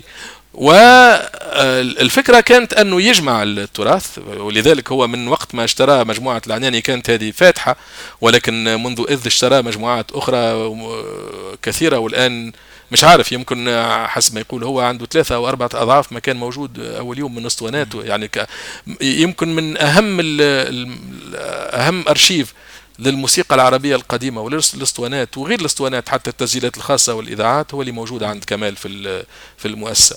وبعد كان عنده اهتمام، ومن ناحية هذه في اتفاق تام معناها في الأهداف العامة على الأقل، أنه كان يهمه كمال أنه يتأرشف تتأرشف المادة هذه، تترقمن حتى لا تضيع، لأنه أنت تعرف تتلف الحوامل هذه اللي هي الاسطوانات والبكر وكذا، الرطوبة ومش عارف إيش، وأشياء عوامل كثيرة طبيعية وغير طبيعية، مرات التشغيل. فكان لازم لحفظها انك ترقمنها، تنقلها الى ملفات رقميه، فهمت، وتحفظها معناه. لكن كذلك انه تنقيها وتستخدم الادوات التقنيات الحديثه، البرامج والسوفت وير والهاردوير، المعدات المتطوره جدا لمعالجه الصوت وازاله الخشخشه وضبط السرعه وكل هذا. وانت تعرف مصطفى، انت على صله بمصطفى يبدو لي دائما، ويحدثك على التفاصيل هذه. ولكن كان يهمه ايضا انه ينشر الماده هذه، وهذا أيضا أمر جيد بحد ذاته. وهنا جاءت فكرة أنه يعمل إصدارات. فأول حاجة فكر فيها هو أنه بما أنه كنا قاربنا الذكرى المئوية لوفاة يوسف المنيلاوي اللي هي هو توفي سنة ألف وتسعمائة وأحد عشر، فكر كمال في إصدار خاص بيوسف المنيلاوي. هذا كان أول إصدار يفكر فيه كمال ويطلع من المؤسسة. المهم فال كمال في البداية كانت رؤيته طموحة جدا، وحب يصدر الأعمال الكاملة ليوسف المنيلاوي، وحب المهم أنه حب كذلك يعمل كتاب. ففي يوم أنا كنت عندي علم بالمشروع، لأنه إحنا أصدقاء وأصحاب على اتصال دائم ونحكي مع بعض، لكن ما, ما نحكي على الأفكار العامة فقط. في يوم من الأيام كلمني قال لي يا محسن آه أنت عارف اللي كذا وكذا، قلت له إيه؟ قال لي آه أنا فكرت في فريدريك أنه يكون طرف في في تأليف الكتاب عن المنيلاوي، وبودي أنه أنت تشترك معه. فأنا حاولت أنه نثنيها عن الفكرة هذه، لأني ما عندي، شوف أستاذ فاضل، لأنه أنا شخصيا راني علاقتي بالموسيقى علاقة هواية، ما درستش موسيقى مطلقا، لليوم ما نعرفش نقرأ السولفاج، المقامات نعرفها بالسماع، يعني نميز البياتي من السيكا من الرست بالسماع، ممكن جدا نخطئ في التمييز ما بين العجم والجهركه لهذه الساعه. نعم فهمت. آه يعني ما عنديش معرفه علميه اكاديميه مطلقا، لا علميه ولا ولا ناهيك ان تكون اكاديميه. معناها معرفتي هي معرفه قائمه على التجربه العمليه الامبريقيه مثل ما يقولوا، معناه اللي قائمه من السماع. صحيح انه عندي تجربه ثريه جدا من السماع مثل ما قلت لك، تمتد على الاقل اربعه قرون اذا كان اربعه عفوا اربعه عقود اذا كان مش خمس عقود، لكن ما يمنعش اني تجربه مستمع على غير، لنقل في افضل الاحوال مستمع نبيه، بمعنى يفكر ويتدبر ويقارن و... لكن مش اكثر من هذا، ما نعزفش آلة اصلا انا. فهمت. فناهيك على اني نساهم في تاليف كتاب او حتى مقال عن الموسيقى. ما يعني صحيح انه كنا نخوض حوارات وحوارات فيها قدر من الجد لا باس به، ومن ال... في ال...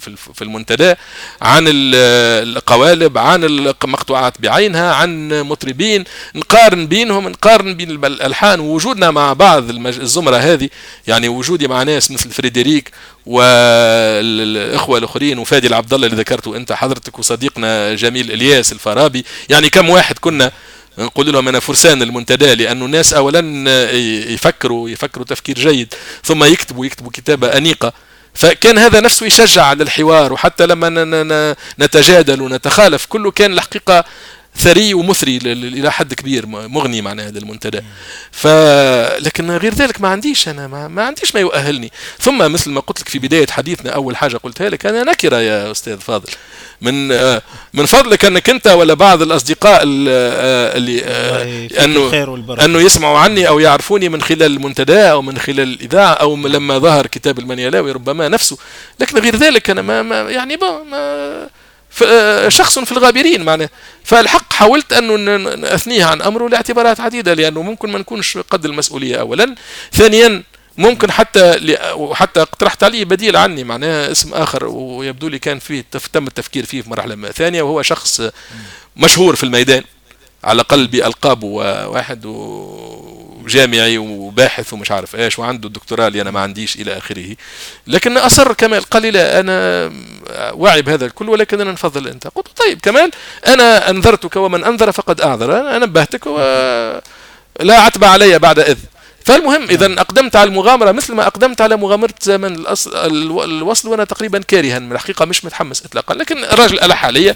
قلت له طيب خلاص، يعني انت تتحمل الوزر ما, ما سيحصل، ولكن على كل حال ما تقولش اني خذلتك، ولا من باب انه معناها انا تقاعسا ولا حاجه.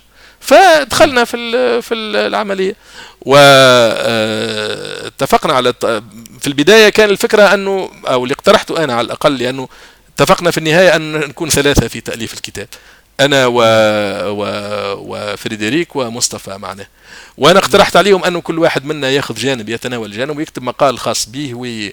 ويمضي يوقعه باسمه معناه. بالشكل هذا يكون يعني كتاب جماعي، مؤلف جماعي، كل حد بنبرته وبدرجته، وما يتمش الخلط ما بين العارف. فريدريك عامل دكتوراه في في فنون النهضه معناه، فهمت. مصطفى فنان لامع مثل ما تعرف، عازف موهوب، ملحن مبدع، آه وعارف جيدا بالموسيقى هذه، مؤكد معرفته بها اكثر مني معناه وخبرته بها، فهمت. وانا من انا مثل ما وصفت لك معناه.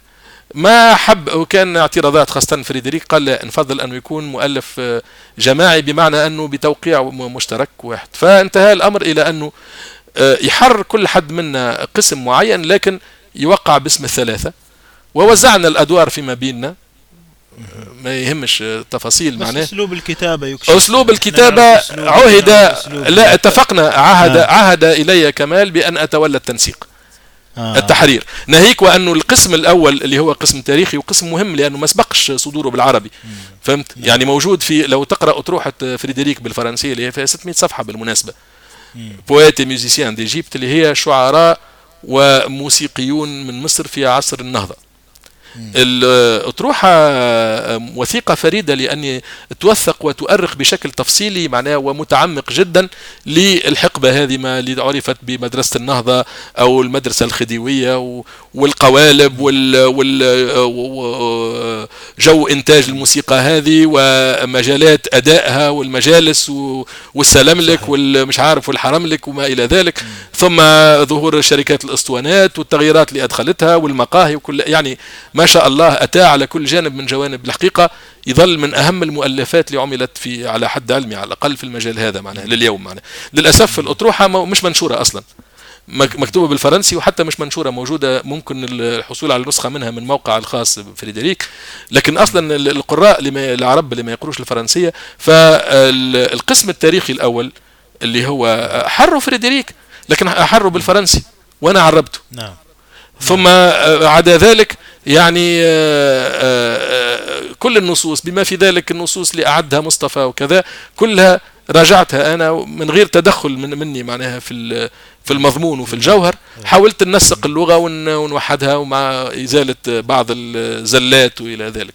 فهذا هو مشروع المنيلاوي الآن. إذن إذن في مادة تاريخية، في مادة تحليلية، وفي بالضبط في في هو في ثلاثة أقسام الكتاب.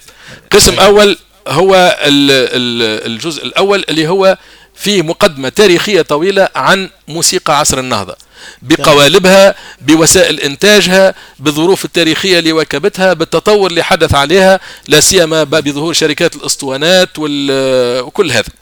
صحيح. وهذا قسم قيم يظل صالح لأي موضوع آخر يتعلق، يعني هو كتب في كتاب المنيلاوي لأنه أول مرة ينشر كلام من نوع هذا، لن يعاد نشره، لكن يظل صالح لكل الرصيد المتقن هذا. لما نتناول عبد الحي حلمي، لما نتناول سامي الشوى، لما نتناول رواد الطرب في بلاد الشام، يظل معناه مقدمة أساسية لكل المواضيع هذه اللي صدرت من بعد في الإصدارات اللاحقة، وسلامة حجازي وما إلى ذلك. باهي. ثم في قسم ثاني هو قسم تأليفي حاولنا فيه استقراء جماليات فن المنيلاوي، معناها ما ما الذي يميز فن المنيلاوي في أدائه للمقطوعات الكلاسيكية من أدوار وقصائد ومواويل عن غيره. وهذا قسم تقدر تقول بشكل من الأشكال أنه تقني، فهمت؟ لكن هو في واقع الأمر قسم معناه منطلق من المادة الغنائية نفسها. لذلك لو لو حضرتك قرأ، ومؤكد أنك قرأت الكتاب أو على الأقل تصفحته، رك مؤكد أنك شفت معناه كمية الشواهد، الإحالات على على عناوين بعينها من الإصدار بمواقيت بعينها. والملاحظة الثانية اللي ما نظنش أني فاتتك حضرتك، أنه في كثير من الاستنباط، يعني في كمية مصطلحات هي مستحدثة استحدثناها من من وحي المعاينة العملية والموضوعية للمادة الغنائية، ما هيش موجودة في كتاب. نعم.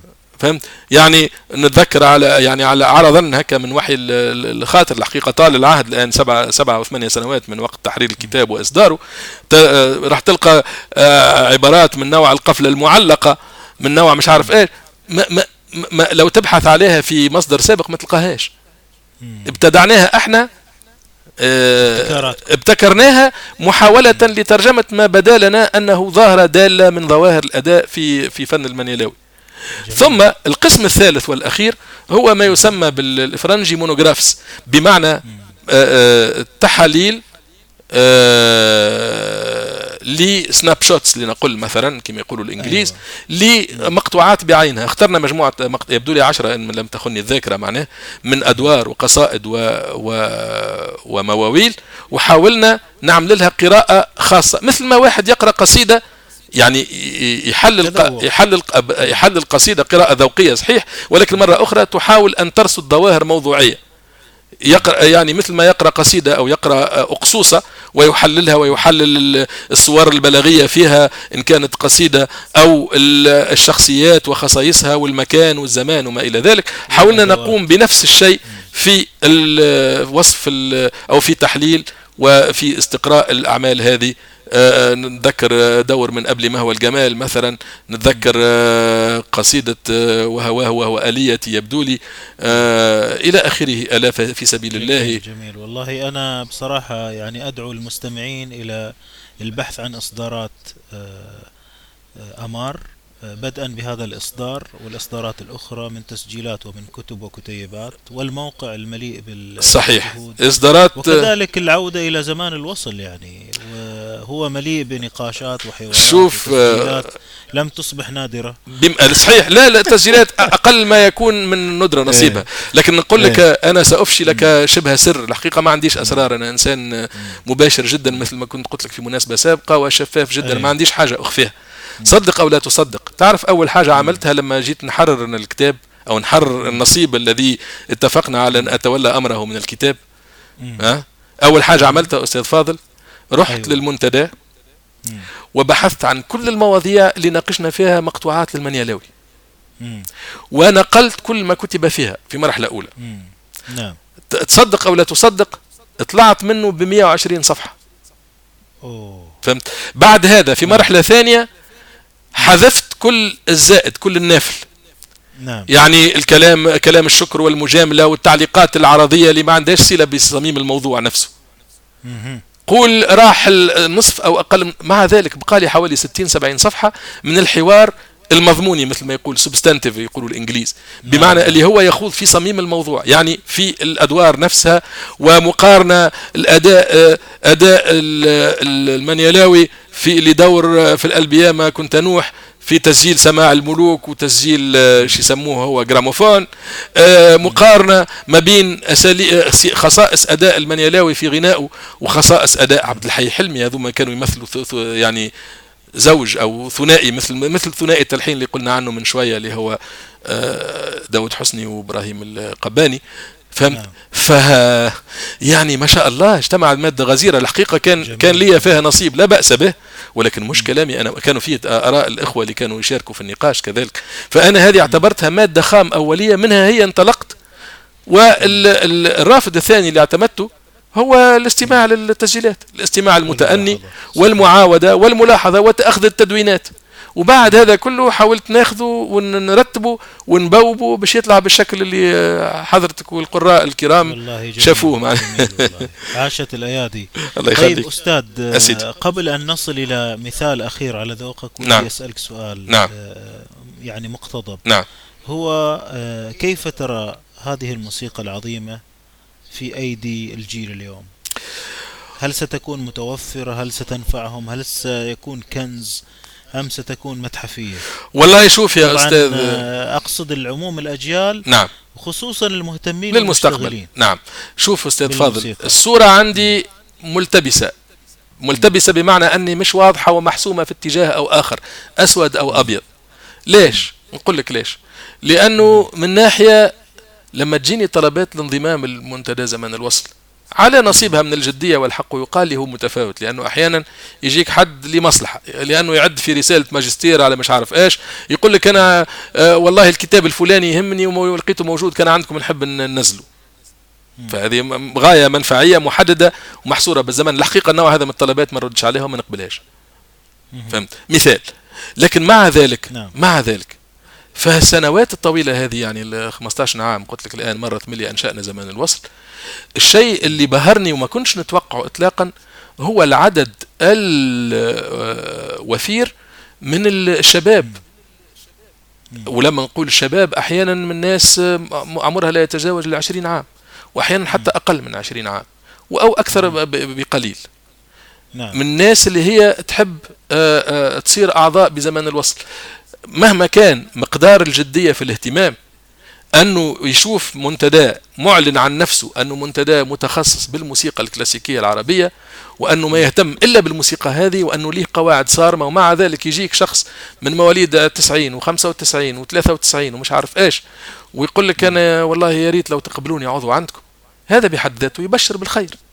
بمعنى أنه الموسيقى هذه ما زالت بالرغم من كل اللي حصلها واعتراها في السنوات الأخيرة من طمر مثل ما قلت لك، وطمس وإغفال و و وتبخيس إلى غير ذلك، بالرغم من كل هذا ما انصرفش عليها الناس انصراف تام، ما زال فيها اهتمام، ومش بالضروري اللي يهتموا بها هم الشيوخ مثلي.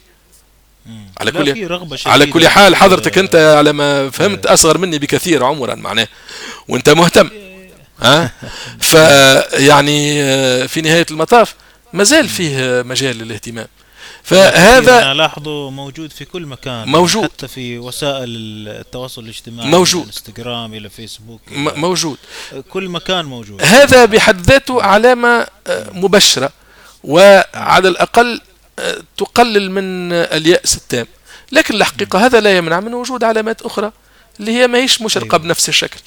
في مهما كان يظل عدد المهتمين قليل نسبيا بالنسبة للجمهور العام قليل، وإن كان هذا مساهمة فيه عوامل عديدة منها دور وسائل الإعلام الله يسامحهم. أيوة. لأنه لو أكثر بكثير من أيام التسعين، هو أكثر بكثير بفضل الإنترنت والمنتديات، لكن كان ممكن يكون أكثر. مرة أخرى مش مطلوب أنه أنا هو الدليل، يعني أنا عامل إذاعة وأنا من أنا ومدى تحمسي وانحيازي للغناء القديم وكذا، لكن ما نبثش كان الغناء القديم، يعني على الأقل إلى جانب صالح عبد الحي وسيد الصفتي وزكي مراد ويوسف المنيلاوي أنا نبث مثل ما قلت لحضرتك هدى سلطان وشادية وأحيانا حتى فريد وعبد الحليم في بعض ألحانهم، يعني تصطاد مثل فهمت. ما اصطادتك الموسيقى العظيمة في ذاك الوقت أنت تصطاد أي. أيضا أي. أولا ثانيا فالمطلوب هو شنو؟ مش مطلوب حد أنه يخصص كل وقته وكل إمكاناته للموسيقى هذه، لكن أن يكون لها حيز وحيز محترم. يعني بلاش بالله كل ما يقع، يعني كأنه من باب الصدفة أنه كل البرامج اللي اهتمت في كل الإذاعات العربية من تسجيلاتنا القديمة في إذاعة دمشق، آآ آآ الحان زمان في شو يسموها هي في في القاهرة، تسجيلات الهواة في القاهرة،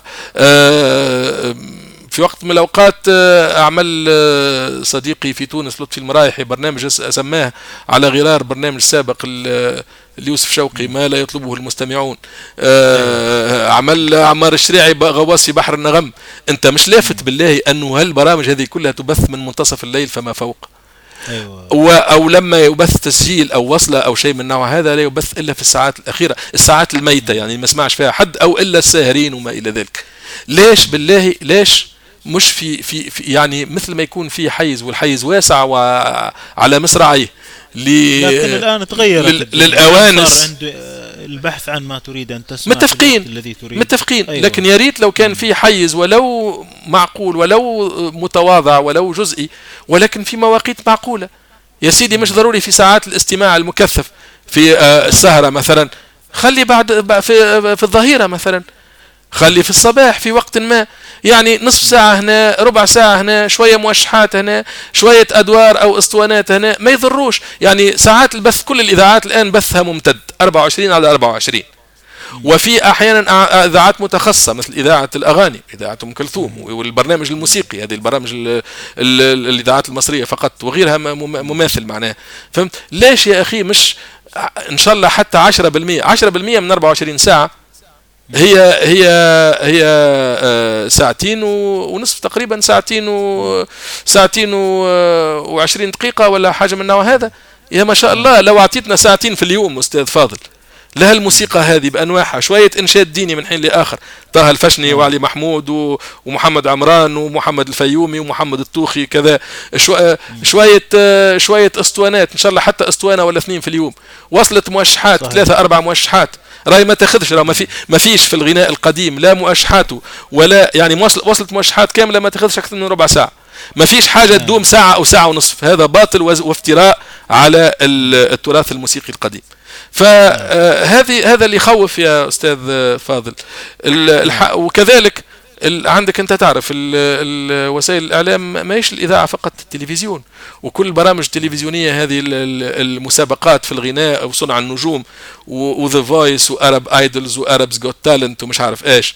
هذه حتى الشباب الصاعد، وانا مرت بي اكثر من تجربه بالمناسبه من هالنوع هذا، ناس التقيت بهم او احتكيت بهم بمناسبه او بغير مناسبه، ولمست فيهم طاقات محترمه جدا واصوات محترمه. الاصوات عمرها ما تنقطع بالمناسبه استاذ، صحيح. والمهارات حتى في العزف، انت تعرف حضرتك يظهر لي تعزف انت آلة معناه موجوده.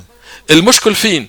انه اي اي طاقه تظهر في مجال العزف او في مجال الغناء سرعان ما يبتل تبتلعها يبتلعها دولاب الشو بزنس معناها، فهمت بالضبط؟ الشو بز اللي هي هذه مسابقات النجوم وغناء المطاعم والفنادق والكازينوهات، فهمت؟ وكل هذا وكلهم وكله نمط واحد، كله نمط واحد استهلاكي يقوم على أقل الجهد والاستهلاك السريع والاختفاء السريع. هذه هذه معضله المعضلات، وهذا ما اخشاه اكثر شيء على المستقبل. لا احد، ما نحبش الرجم بالغيب، احنا كل حال مآلنا الى زوال. استاذ فاضل خلينا نشوف النتائج. الحاجه الاخيره ستحكم. صحيح، الحاجه الاخيره اللي هي مهمه واحنا نفتقر نفتقر لها معناه، هي انه حتى المبادرات او الجهود المبذوله في المجال هذه تتسم بطبعها الفردي. يعني احنا مناش مجتمع مؤسسات، حتى المؤسسات لما تقوم في نهاية المطاف هي ما هي مج... إلا مجرد غطاء لعمل فردي. يعني احنا تحدثنا في أكثر من مناسبة في الأمسية هذه عن عمل الأستاذ كمال قصار اللي هو صديق عزيز، والعمل متاعه عمل جبار والحق يقال، ونعرف اللي هو يعني بذل فيه جهد لا يقدر بثمن، إن كان من ناحية الجهد المالي أو من ناحية الجهد الأدبي معناه. لكن الحقيقة المؤسسة هذه هي تختصر، تكاد تختصر في شخص، وكذلك زرياب، وكذلك وكذلك زمان الوصل. والله صدق او لا تصدق استاذ فاضل، هاجسي الاول والاخير الان وانا في الربع الاخير من العمر، ما هو كلنا مآلنا معناه لا تدري وما تدري نفس ما كسبت وما تدري نفس باي ارض تموت. انا نحب كثير القول هذه، الايه المعروفه معناه، فهمت؟ كلنا الى ذاك المآل ذاهبون، ما هذا ولا؟ طيب أنا اليوم همي الأول ماذا عسى أن يكون مصير زمان الوصل؟ ما اجتمع من مادة، المادة موجودة، يعني التسجيلات ما لا خوف عليها لأني انتشرت، لكن اللي يهمني أكثر من التسجيلات هو الكلام، هو الأفكار، هو التعليقات، هو التحليلات. إيش يكون مصير الأشياء هذه لما نختفي؟ أنا بون أنا زمان الوصل في نهاية المطاف مهما كانت قيمته يظل عمل متواضع جدا، لكن شوف أنت عمل بضخامة مؤسسة البحث والتوثيق. طيب أنا السؤال هذا يعرف كمال اللي هو واحد من من شواغلي وربما واحد من أوجه اختلافنا معناه، لكن أنا نقوله على الهواء الآن.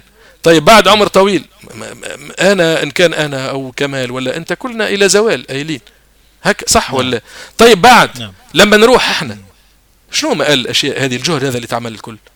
ما يخشى أستاذ فاضل هو أنه البناء اللي يمكن أنفق سنوات في في مثل بناء مؤسسة البحث والتوثيق يروح هدر في في يوم وليله او في شهر او في و... انت شوف يعني بدايه مؤسسه مؤسسه كمال نفسها من سخريه الاقدار شنية هي؟ بدايتها مجموعه تسجيلات عبد العزيز عناني، مجرد ما توفي عبد العزيز عناني ورثوها ورثته حبوا يجيبوا منها شويه قروش، باعوها بمش عارف كم ألف دولار لكمال قصار. يعني معناها معناها السيناريوهات صعب الرجم بالغيب فيها، يعني صعب، لكن الحقيقة هاجس. أحيانا يعني يحيي العظام وهي رميم، أحيانا يخ يعني يخرج الحي من الميت. يا سيدي نتمنى خيرا، تستخدمها نتمنى خيرا، ولكن لكن التكنولوجيا طبعا راح تخدم، يعني كل شيء الآن مؤرشف وكل شيء محفوظ وفي منه نسخ ويتحول من شكل إلى آخر، وخلينا يعني خلينا نتفائل خيرا نتفائل خيرا نتفائل. أنا بصراحة نتفائل. يعني متفائل، وأنت جهدك مشكور، الله يخليك، الشباب اللي ذكرناهم واللي ما ذكرناهم سواء جهودهم الصغيرة والكبيرة والجهود الخفية. أنا عارف أن كثير من الشباب شغال ولو بشكل خفي، لكن بصراحة أنا شاكر لك هذا الوقت وأتعبتك معك. العفو أبدا يا سيدي، تعبك راحة، ومستمتع جدا بالحديث معك، وإن شاء الله نتقابل مرة ثانية في حلقة عن اشتغالاتك الأخرى. إن شاء الله. قبل أن نمضي نعم.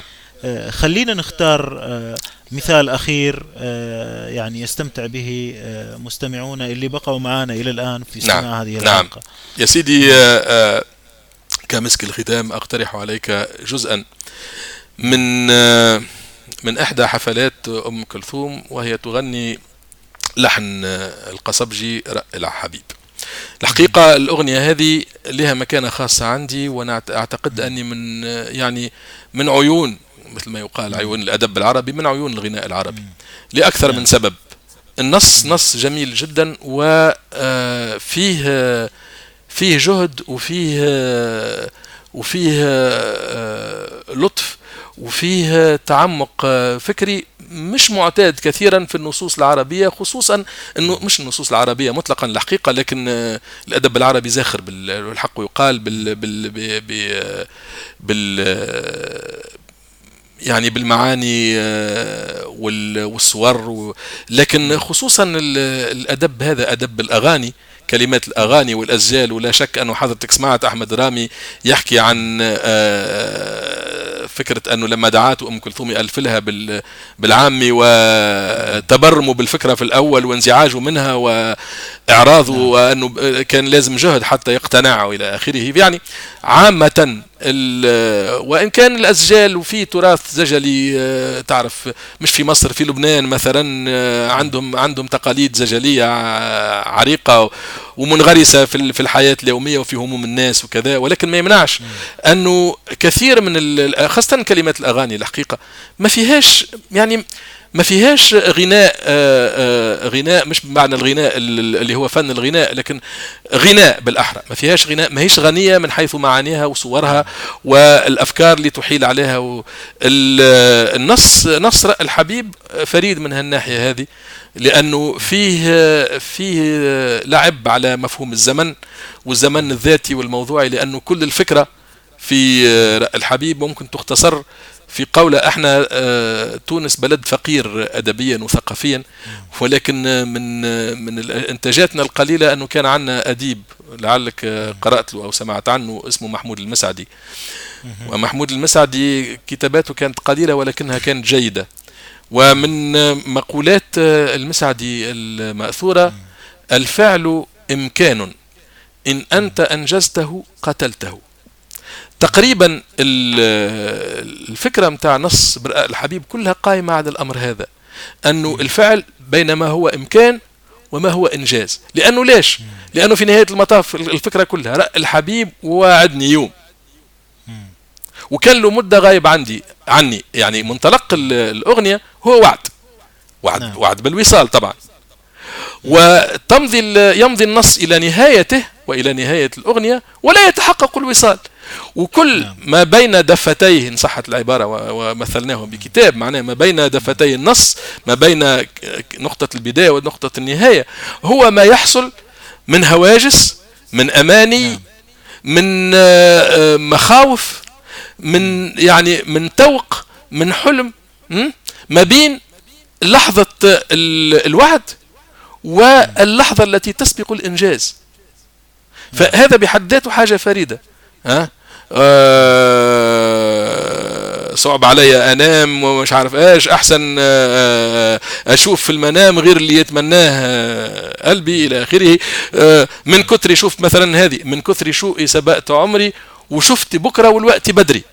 هذه فكره المزاوجه ما بين الزمان الفعلي أو الموضوعي والزمان الذاتي، كيف أنه ينفصل الزمان كما يعيشه المرء على ما هو كائن به فعلا، يعني إلى آخره. فالحقيقة غني النص جدا بالمعاني اللطيفة، واللحن لا يقل إبداعا عن ذلك، ناهيك أنه لو تنتبه أنه حتى أحيانا في الإيقاع في بعض المواضع تحس أنه كأنه مترونوم، كأنه اللي هو آلة آلة قياس الزمن. أيوة. وهذا يعني ظ... وهذا ظاهر مثلا في القسم اللي راح نسمعه الآن. القسم اللي اخترته هو من حفلة آه تنسب إلى آه ثالث من يناير، يبدو لي اثنين وخمسين، ثالث من يناير اثنين وخمسين في حديقة الأزبكية. هذه على في الحفلات اللي سمعتها أنا أجمل حفلة على الإطلاق الحبيب أولا. نعم. علما بأني مش كامل الحفلة مبتورة، يبدو موجود منها ساعة فقط، مشكلة الكاسات ومكاسات، وفي ناس دخلت وأضفت لها أضفت لها القسم المنقوص، وفي ناس خلاتها على شكلها. لكن على كل حال التسجيل اللي يقال أنه ما فيش تلاعب معناه والله أعلم، هو هو مدته ساعة تقريبا لا تزيد ومش كامل. آه وهذا التسجيل من أم كلثوم ظاهرة فريدة من نوعها في في تاريخ الغناء العربي الحديث اللي وصلنا احنا. ما سمعناش عبد الحمولي والمز، ما نقدرش نحكم، لكن في العهد اللي وصلنا احنا أم كلثوم ظل ظاهرة متميزة لا نظير لها في تقدير المتواضع، من ناحية ثراء ثقافتها النغمية، من ناحية اقتدارها الصوتي وتمكنها من الصوت، من ناحية قدرتها على توليد النغم وإبداعه، حاجة غريبة. طبعا الأداء هذا وجودته تتفاوت، لأنه أنت في في حال الأداء خصوصا في الحفلات الحية في تفاعل ما بين متلقي وباث، ما بين مؤدي ومستمع، وفي عناصر كثيرة تتدخل تتدخل معناها في تيسير الجو الغناء وصفاء النفس نفسها، المزاج المؤدي، مدى تفاعل الناس اللي قدامه، راحته للناس اللي تسمعه معناها، ورغبته في أنه يأتي بشيء بديع أو لا أو تبرمه إلى آخره. في في حفلات أم كلثوم، والحقيقة من ناحية هذه في فضل كبير لإذاعة الأغاني المصرية، لأن ظلينا سنوات طويلة أستاذ فاضل كل لحن نعرفه لأم كلثوم نعرفه بصيغة واحدة، هي الصيغة اللي سجلتها صوت القاهرة وبعد نقلتها عنها بقية شركات الأشرطة والأسطوانات العربية، والآن خرجت تسجيلات ولا من من من ظهور في السنوات العشرين الماضية تقريبا وظهور إذاعة الأغاني كشفت لنا عن عدد لا يحصى ولا يعد من الحفلات، ورغم اللي مازال ما ظهرش كل الحفلات خصوصا حفلات الثلاثينات والأربعينات اللي معظمها ما سجلش، والبعض سجل على سيرك ماركوني، والبعض مازال ربما للآن مختفية عن بعض الهواة، لكن على الأقل فترة الخمسينات اللي هي ظلت فترة ذهبية في تاريخ أم كلثوم الفني رغم تقدمها النسبي في السن معناه، الحقيقة كان فيها عدد من الحفلات متميزة جدا، منها الحفلة هذه لكن منها أشياء أخرى. أهل الهواء مثلا، أهل الهواء من أكثر الأغاني اللي, اللي فيها حفلات مبدعة جدا، منها ثلاثة مايو ستة وخمسين، منها تسعة وعشرين مايو اثنين وخمسين، منها أربعة نوفمبر سينما ريفولي أربعة وخمسين، آه عندك الأمل خمسة يناير خمسين، آه عندك الأولى في الغرام تسجيلاتها ثلاثة. المهم نرجع للحبيب نقترحها عليك القسم اللي يبدأ من وإيه يفيد الزمن، لأنه بعد هذه من كثر شوقي سبقت عمري وشفت بكرة والوقت بدري، وحتى يزيد يوضح رامي أنواعي بالكلام اللي يقصده ومدلوله ومغزاه، وإيه يفيد الزمن مع اللي عاش في الخيال واللي في قلبه سكن أنعم عليه بالوصال.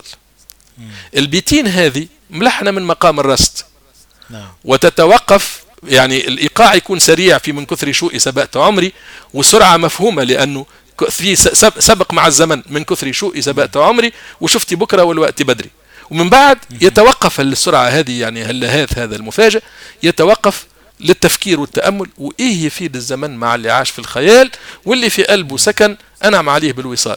اللحن موجود ومعروف وتغنيه أم كلثوم في سائر حفلات الحبيب الثانية، لكن هنا لاحظ أنه ثم طبعا الغناء العربي في من صميم جمالياته أنه يقوم على الارتجال، وبالمناسبة تحدثت عن عن التهم المختلفة الموجهة للتراث وتهمة الإطالة الزايدة وتهمة التكرار الممل. ما فيش تكرار الممل في في في الغناء المحترم، في الغناء يعني عند المنيلاوي أو عند عند عبد الحي حلمي اللي ما سمعناهش، أو عند علي الحارث اللي سمعناها من شوية، أو أسمى الكمسارية، ما فيش تكرار نفس، ما فيش جملة تعاود بنفس الأسلوب، مستحيل.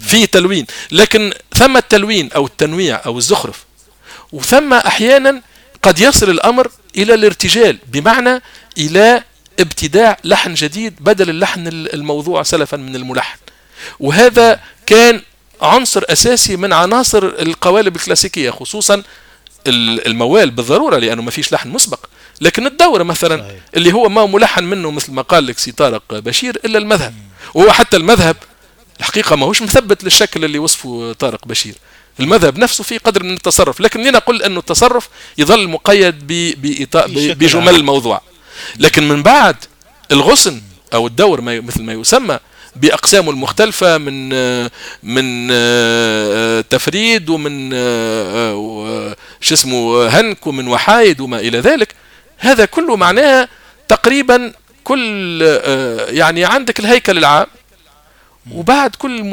كل مؤدي يتصرف من واقع إلهامه الآني، من واقع ثقافته الموسيقية السابقة، فهمت؟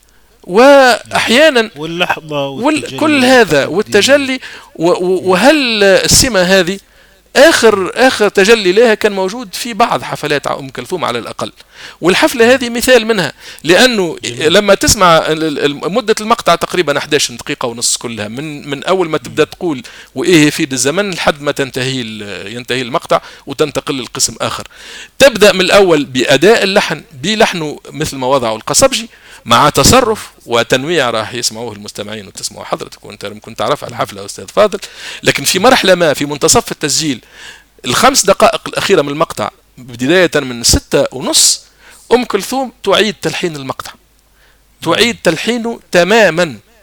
نعم. وذلك بالارتجال، بالارتجال الموقع، والارتجال من مقام اللحن الأصلي اللي هو الراست في مرحلة في مرحلة أولى، ثم تغيير المقام تماما للسكاه.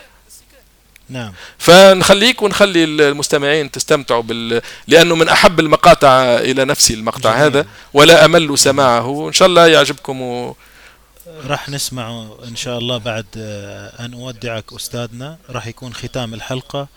غاية الشكر لكم أعزائي المستمعين في بودكاست النادي، وغاية الشكر لأستاذنا محسن صوة. الشكر لك علاء على كل هذا الوقت الجميل والنقاشات والحوارات والجولة والمنتدى والخبرة والذوق والنقد الفني. شكرا لك أستاذ. العفو يا سيدي، أهلا وسهلا، إلى اللقاء. إلى اللقاء، شكرا لكم.